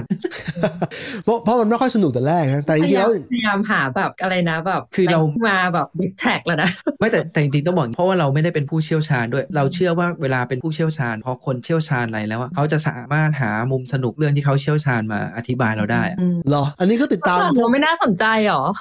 ไม่ใช่สิไม่ใช่ อันนี้ติดตามพวกเพจเกี่ยวกับภาษีแล้วก็สนใจเรื่องภาษีอยู่แล้วนะ แต่ว่ามันจะบอกว่าภาษีพอพอเป็นเรื่องที่ต้องจ่ายตังค์แล้วเรามองไม่เห็นเวลาเราช้อปปิ้งมันต่างกับช้อปปิ้งเวลามึงช้อปปิ้งมึงรู้ว่ามึงจ่ายตังค์แล้วมึงจะได้ของมาแต่ภาษีเนี่ยมึงจะไม่ค่อยเห็นอะไรที่เป็นรูปธรรมกลับมาเท่าไหร่หนึ่งอะนะแล้วถ้ามึงไม่ได้อยู่ประเทศที่มันเจริญแล้วแต่แรกอะประเทศที่แบบสิ่งแวดล้อมมันดีอยู่แล้วอะมึงจะรู้สึกว่าโอ้โหนี่จ่ายไปเสียเปล่า มันเลยไม่มีทางสนุกเออลืมลืมลืมนี่อันนี้อันนี้ยังไงคือ อันเนี้ยเรื่องจริงเลยก็คือเออด้วยความหนึ่งในสิ่งที่ลดหย่อนภาษีได้มันคือประกันเออดังนั้นน่ะหลายคนว่าเราเราตีว่า 50%เลยมั้งคนที่ซื้อประกันคนขายประกันเนี่ยจะเป็นช่วยคำนวณภาษีให้ใช่ใช่ถูกอ๋อจะเป็นคนมาคอยแบบบอกให้ว่าเอ้ยเนี่ยถ้าเกิดคุณจะลดคุณรายได้เท่านี้ใช่ไหมคุณจะลดหย่อนภาษีเอ้ยคุณสามารถไปซื้อแบบนี้อ่าแพ็กเกจนี้แล้วมันจะลดหย่อนแบบนี้ได้นะ ซื้อทั้งหมดนี้คุณจะได้เงินอื่นที่นี่จะผิดกฎหมายนะทำยังไงอะหมายถึงว่าคำนวณภาษีให้เหรอใช่ใช่เพราะว่ามันเป็นแบบ profession อ๋อออยู่ไม่มีสิทธิ์จะทำอืมที่นี่ประเทศไทยเออไม่ใช่เราเราเราเราก็ชี้ไม่ได้เหมือนกันใช่ใช่แต่ที่นี่ที่นี่การซื้อประกันสุขภาพก็ทำให้ลดหย่อนได้กันเออออืมใช่บางคนก็จะถามอีกว่าเราถ้า healthcare ของ you ดีทำไม you ต้องมีประกันสุขภาพเออทำไมอะตาอธิบาย เพราะว่าหนึ่งเนี่ยคือจริงๆอะรัฐรัฐอะ encourage ให้คนอะ health care ไอ้ health insurance นะอืมเพราะว่าหนึ่งคือมันการลดภาระของบันอืมทำให้เขาสามารถเอาเงินที่เขาควรจะให้คนอะเอาไปให้คนที่เขาต้องการรายได้น้อยอืมส่วนคนที่เขาสามารถ afford ที่จะจ่าย health insurance ได้ก็ให้ไปซื้อ เพราะว่าทีเนี้ยมันจะมีมันจะมีเรื่องยิบย่อยประมาณว่าแบบถ้าอยู่รายได้เกินเท่านี้ แล้วอยู่ไม่มี health insurance อยู่ต้องจ่ายคล้ายๆไฟน์แต่เขาไม่เรียกไฟน์เขาเรียก medicare levy medicare คือเอ่อเป็นระบบเขาเรียกจะบอกว่า universal มันก็พูดได้ไม่เต็มปากนะ ก็คือเป็นเหมือนทำไมไม่ universal อะฮะทำไมไม่ universal เพราะว่ามันไม่รวมฟันอ๋อมันคือมันคือ national health care system นี่อืมเออเขาเรียกว่าค่าตรงเนี้ยเรียกว่า medicare levy ก็คือถ้าอยู่รายได้สูงเกินเท่านี้เราไม่มีอืม insurance รัฐต้องแบกรับภาระของไปด้วย เพราะฉะนั้นน่ะอยู่ต้องจ่ายค่า levy อืมนึกออกว่าประมาณนั้น เพราะฉะนั้นเนี่ยนี่นี่คือการ encourage ให้คนนำ health insurance ทีนี้หมายความว่าไงหมายความว่าถ้าอยู่มี health insurance แล้วอะมีประกันสุขภาพแล้วอะเราจะยังใช้ resource ของรัฐบาลได้ไหมว่ารัฐจะยังช่วยเราอยู่ไหมคำตอบคือช่วยก็คืออมถ้าเราไปใช้ facility ของรัฐเช่นโรงพยาบาลรัฐอะไรอย่างเงี้ยเออรัฐก็ยังช่วยอยู่ แต่การที่มี health insurance น่ะทำให้อยู่สามารถไปลงไป public sector ได้เอ้ย private sector ได้นึกออกปะเอออืมโดยที่อยู่ไม่ต้องจ่ายเต็มหรืออาจจะเป็นการจ่าย extra เพิ่มในเรื่องการทำฟันไปหาแบแบบอะไรนะทำแว่นหรืออะไรอย่างเงี้ยต่างๆ เพิ่มขึ้นมาเออทำให้แบบความสะดวกมากขึ้นอืมทีนี้สรุปรายการนะคือของของฝั่งผมนะครับคือผมคีย์เวิร์ดของผมก็คืออย่าอย่ากลัวเรื่องภาษีสำหรับคนรุ่นใหม่อย่ากลัวเรื่องภาษีพยายามทำความเข้าใจมันนะฮะแล้วก็ให้มองภาษีตีคู่กับรายได้ คุณมีรายได้คุณถึงเสียภาษีคุณมีรายได้เยอะคุณก็ค่อยเสียภาษีก็คือคุณอย่าพอคุณมีรายได้เยอะคือคุณคุณจะกลัวที่จะมีรายได้เยอะอะเออพยายามไปที่จุดนั้นนะฮะแล้วก็ออกนอกประเทศไทยกรณีกรณีนั้นนะฮะแล้วก็ในบรรดาในบรรดาคนในบรรดาการทำงานทั้งหลายๆอย่างเนี่ยการลดหย่อนภาษีที่ดีที่สุดคือการการทำธุรกิจ ซึ่งแต่ผมรู้ว่ามันทุกคนทำไม่ได้ไม่ได้ไม่ได้เหมือนกันทุกคนแต่ว่าทำธุรกิจจะมีช่องช่องทางในการลดหย่อนภาษีเยอะกว่าเพราะว่าคุณสามารถเอารายจ่ายรายจ่ายที่เกิดขึ้นในธุรกิจเนี่ยเอาไปหักได้หมดเต็มๆขณะที่ถ้าคุณทำงานปกติเนี่ยมันจะมีการหักที่จำกัดมากเหลือแค่การทำประกันการบริจาคหรือว่าการซื้อพวกกองทุนต่างๆกองทุน RMF อะไรอย่างเงี้ยประมาณครับตาปิ๊งมันจะเสริมไหมเดดแอร์อ๋อไม่ไม่ไม่ของของเราก็คือตั้งแต่แบบต้องเริ่มเสียภาษีมาแล้วก็พอเริ่มเสียภาษีเยอะๆแล้วอะเออเราก็เริ่มรู้สึกว่าเออพอมาอยู่เอ้ยเราอยากให้ที่ไทยมันบ้างจังอยากให้ดีบ้างจัง ซึ่งเรารู้สึกว่างบประมาณที่เราเอ้ยเราเราน่าจะเราน่าจะทำได้โดยที่ไม่เวลาเรามองเราต้องบอกเราต้องบอกอย่างนี้นะเวลาเรามองเนี่ยคนส่วนใหญ่แม่งชอบมองแต่กรุงเทพอืมแต่ความรู้สึกเราคือเราต้องการทั้งประเทศอือืมมทำไมในกรุงเทพเดินทางสะดวก แต่เพชรบุรีบ้านเราเราไม่ได้รู้สึกเดินทางสะดวกเออเรายังต้องอาศัยแบบรถเมล์รถประจำทางที่แบบเวลามันก็ไม่แน่นอนอืมรถไฟก็แบบเส้นมันไม่ได้แบบกระจายได้ทั่วอืมเออนี่ขนาดจังหวัดใกล้กรุงเทพอืมอันนี้โครงสร้างทางการเมืองเลยเพื่อนต้องเปลี่ยนเปลี่ยนอ่าใช่แล้วของแล้วของตาน่ะก็พูดไปหมดแล้วแต่เราก็อยากเสริมว่าภาษีการจ่ายภาษีอ่าเป็นหน้าที่ของคนทุกคนเออเออโดยเฉพาะคนที่มีรายได้ถึงจุดที่ควรจะจ่าย เออ แล้วก็เรื่องการเสียภาษีแม่งควรจะถูกบันทึกในหลักสูตรการศึกษาได้แล้วว่าทำยังไง มันเหมือนกับมีนะ แต่ว่ามันเหมือนกับว่าในชีวิตประจำวันอะมันไม่เน้นน่ะแล้วก็พอมันมีในตอนที่เด็กยังไม่มีรายได้อะมันมันเลยมีปัญหาคืออย่างงี้อ่าว่าจะพูดอยู่เหมือนกันในแง่ที่ว่าเด็กอย่างออสเตรเลียเอ้ยอย่างนิวซีแลนด์เนี่ยก็จะว่าออสคล้ายๆกันคือเด็กมันออกไปทำงาน เริ่มทำงานตั้งแต่ high school แล้วเด็กเริ่มมีเลขที่ผู้เสียเออเลขที่ IRD เนี่ยตั้งแต่เด็กดังนั้นเนี่ยมันคุ้นเคยกับระบบกับไอ้ system อะมาตั้งแต่แรกแล้ว แล้วพอมันทำงานแรกปุ๊บเนี่ยงานแรกเนี่ยมันตามหลักการต้องเสียภาษีแหละแต่ว่าสุดท้ายแล้วเนี่ยมันจะมีวิธีการคิดบางอย่างจนสุดท้ายเขาไม่ต้องเสียอยู่ดี ถ้ามันเงินเงินไม่เยอะเกินไป มันทำให้เด็กมันคุ้นเคยกับการการมีรายได้แล้วก็การเสียภาษีตั้งแต่เด็กอะไรแบบนั้นแบบนั้นนะจริงอะไม่ต้องลงรายละเอียดขนาดนั้นก็ได้แต่แค่มองว่าเพราะมันเป็นมาด้วยกันไงการที่ปลูกฝังให้ให้คนทุกคนอะรู้สึกว่าการเสียภาษีอะเป็นหน้าที่เออมันสามารถแบบบรรจุเข้าไปแอสซัมพอยนึกออกว่าแบบเหมือนวิชาเศรษฐกิจในชีวิตประจำวันอะไรอย่างเงี้ยแต่ก่อนอาจจะอยากแต่ก่อนอาจจะอยากจุแต่เดี๋ยวนี้อาจจะไม่อยากทำไมเพราะว่าพอเยอะพอบรรจุไม่พอบรรจุไปแล้วมันต้องสอนใช่ไหมว่าภาษีอะจ่ายไปแล้วไปทำอะไรบ้างสอนแล้วเด็กมันก็จะได้ไม่แล้วแล้วเด็กมันก็ตั้งคำถามว่ามันไม่เห็นเอาไปทำอย่างนั้นจริง ๆ เลยอะคะเออเออว่ะมีพอยมีพอยถ้าอย่างนั้นก็ประมาณนี้แหละ ก็ประมาณนี้ครับจะปิดรายการเลยนะครับโอเค สวัสดีครับไอ้ยผมก็ตามกับบิ๊กสวัสดีครับสวัสดีเดี๋ยวครับมีอะไรฝากผู้ฟังอีกไหมคืออย่างนี้เอ่อรายการเราเป็นรายการสดนะฮะแต่ว่าถ้าฟังผ่านพอดแคสต์เนี่ยบนบน Apple หรือบน Spotify เนี่ยเสียงมันจะดีกว่าหน่อยผมจะไปปรับเสียงให้มันดีขึ้นนะฮะแล้วก็จะมีการแบบฟังเพลินๆเพราะว่ามันจะลื่นกว่าในในไลฟ์ที่มันมี dead air บางจังหวะนะครับแล้วก็ถ้าใครฟังบน Apple หรือ Spotify เนี่ยผมฝากกดโหวตให้เรา5 5ดาวให้หน่อยครับขอบคุณมากเลยครับสวัสดีครับเดือนหน้าเดือนหน้ามีเซอร์ไพรส์เซอร์ไพรส์เรื่องอ๋อใช่ใช่ใช่ใช่เดือนหน้าเดือนหน้าสำหรับผมกับตานะครับเป็นป๊อปแคสต์ฝั่งนิวซีแลนด์นะครับแล้วก็แต่บิ๊กอยากมาแจกเดี๋ยวบิ๊กบิ๊ก phone in เข้ามาอ๋อนึกว่าจะให้กูบินไป phone in เข้ามาโอเค yeah yeah ประมาณนี้นะครับ โอเค สวัสดีครับ มันคอยดูแล และรักษาดวงใจ เก็บเอาไว้จนวันที่ฉันเคียงคู่เธอ สิ่งที่ฉันต้องการก็คือ ให้เราคอยดูเสมอ ว่าหากเราเพ้อลืมไป แล้วดวงใจจะหาย มันคอยดูแล และรักษาดวงใจ เก็บเอาไว้จนวันที่ฉันเคียงคู่เธอ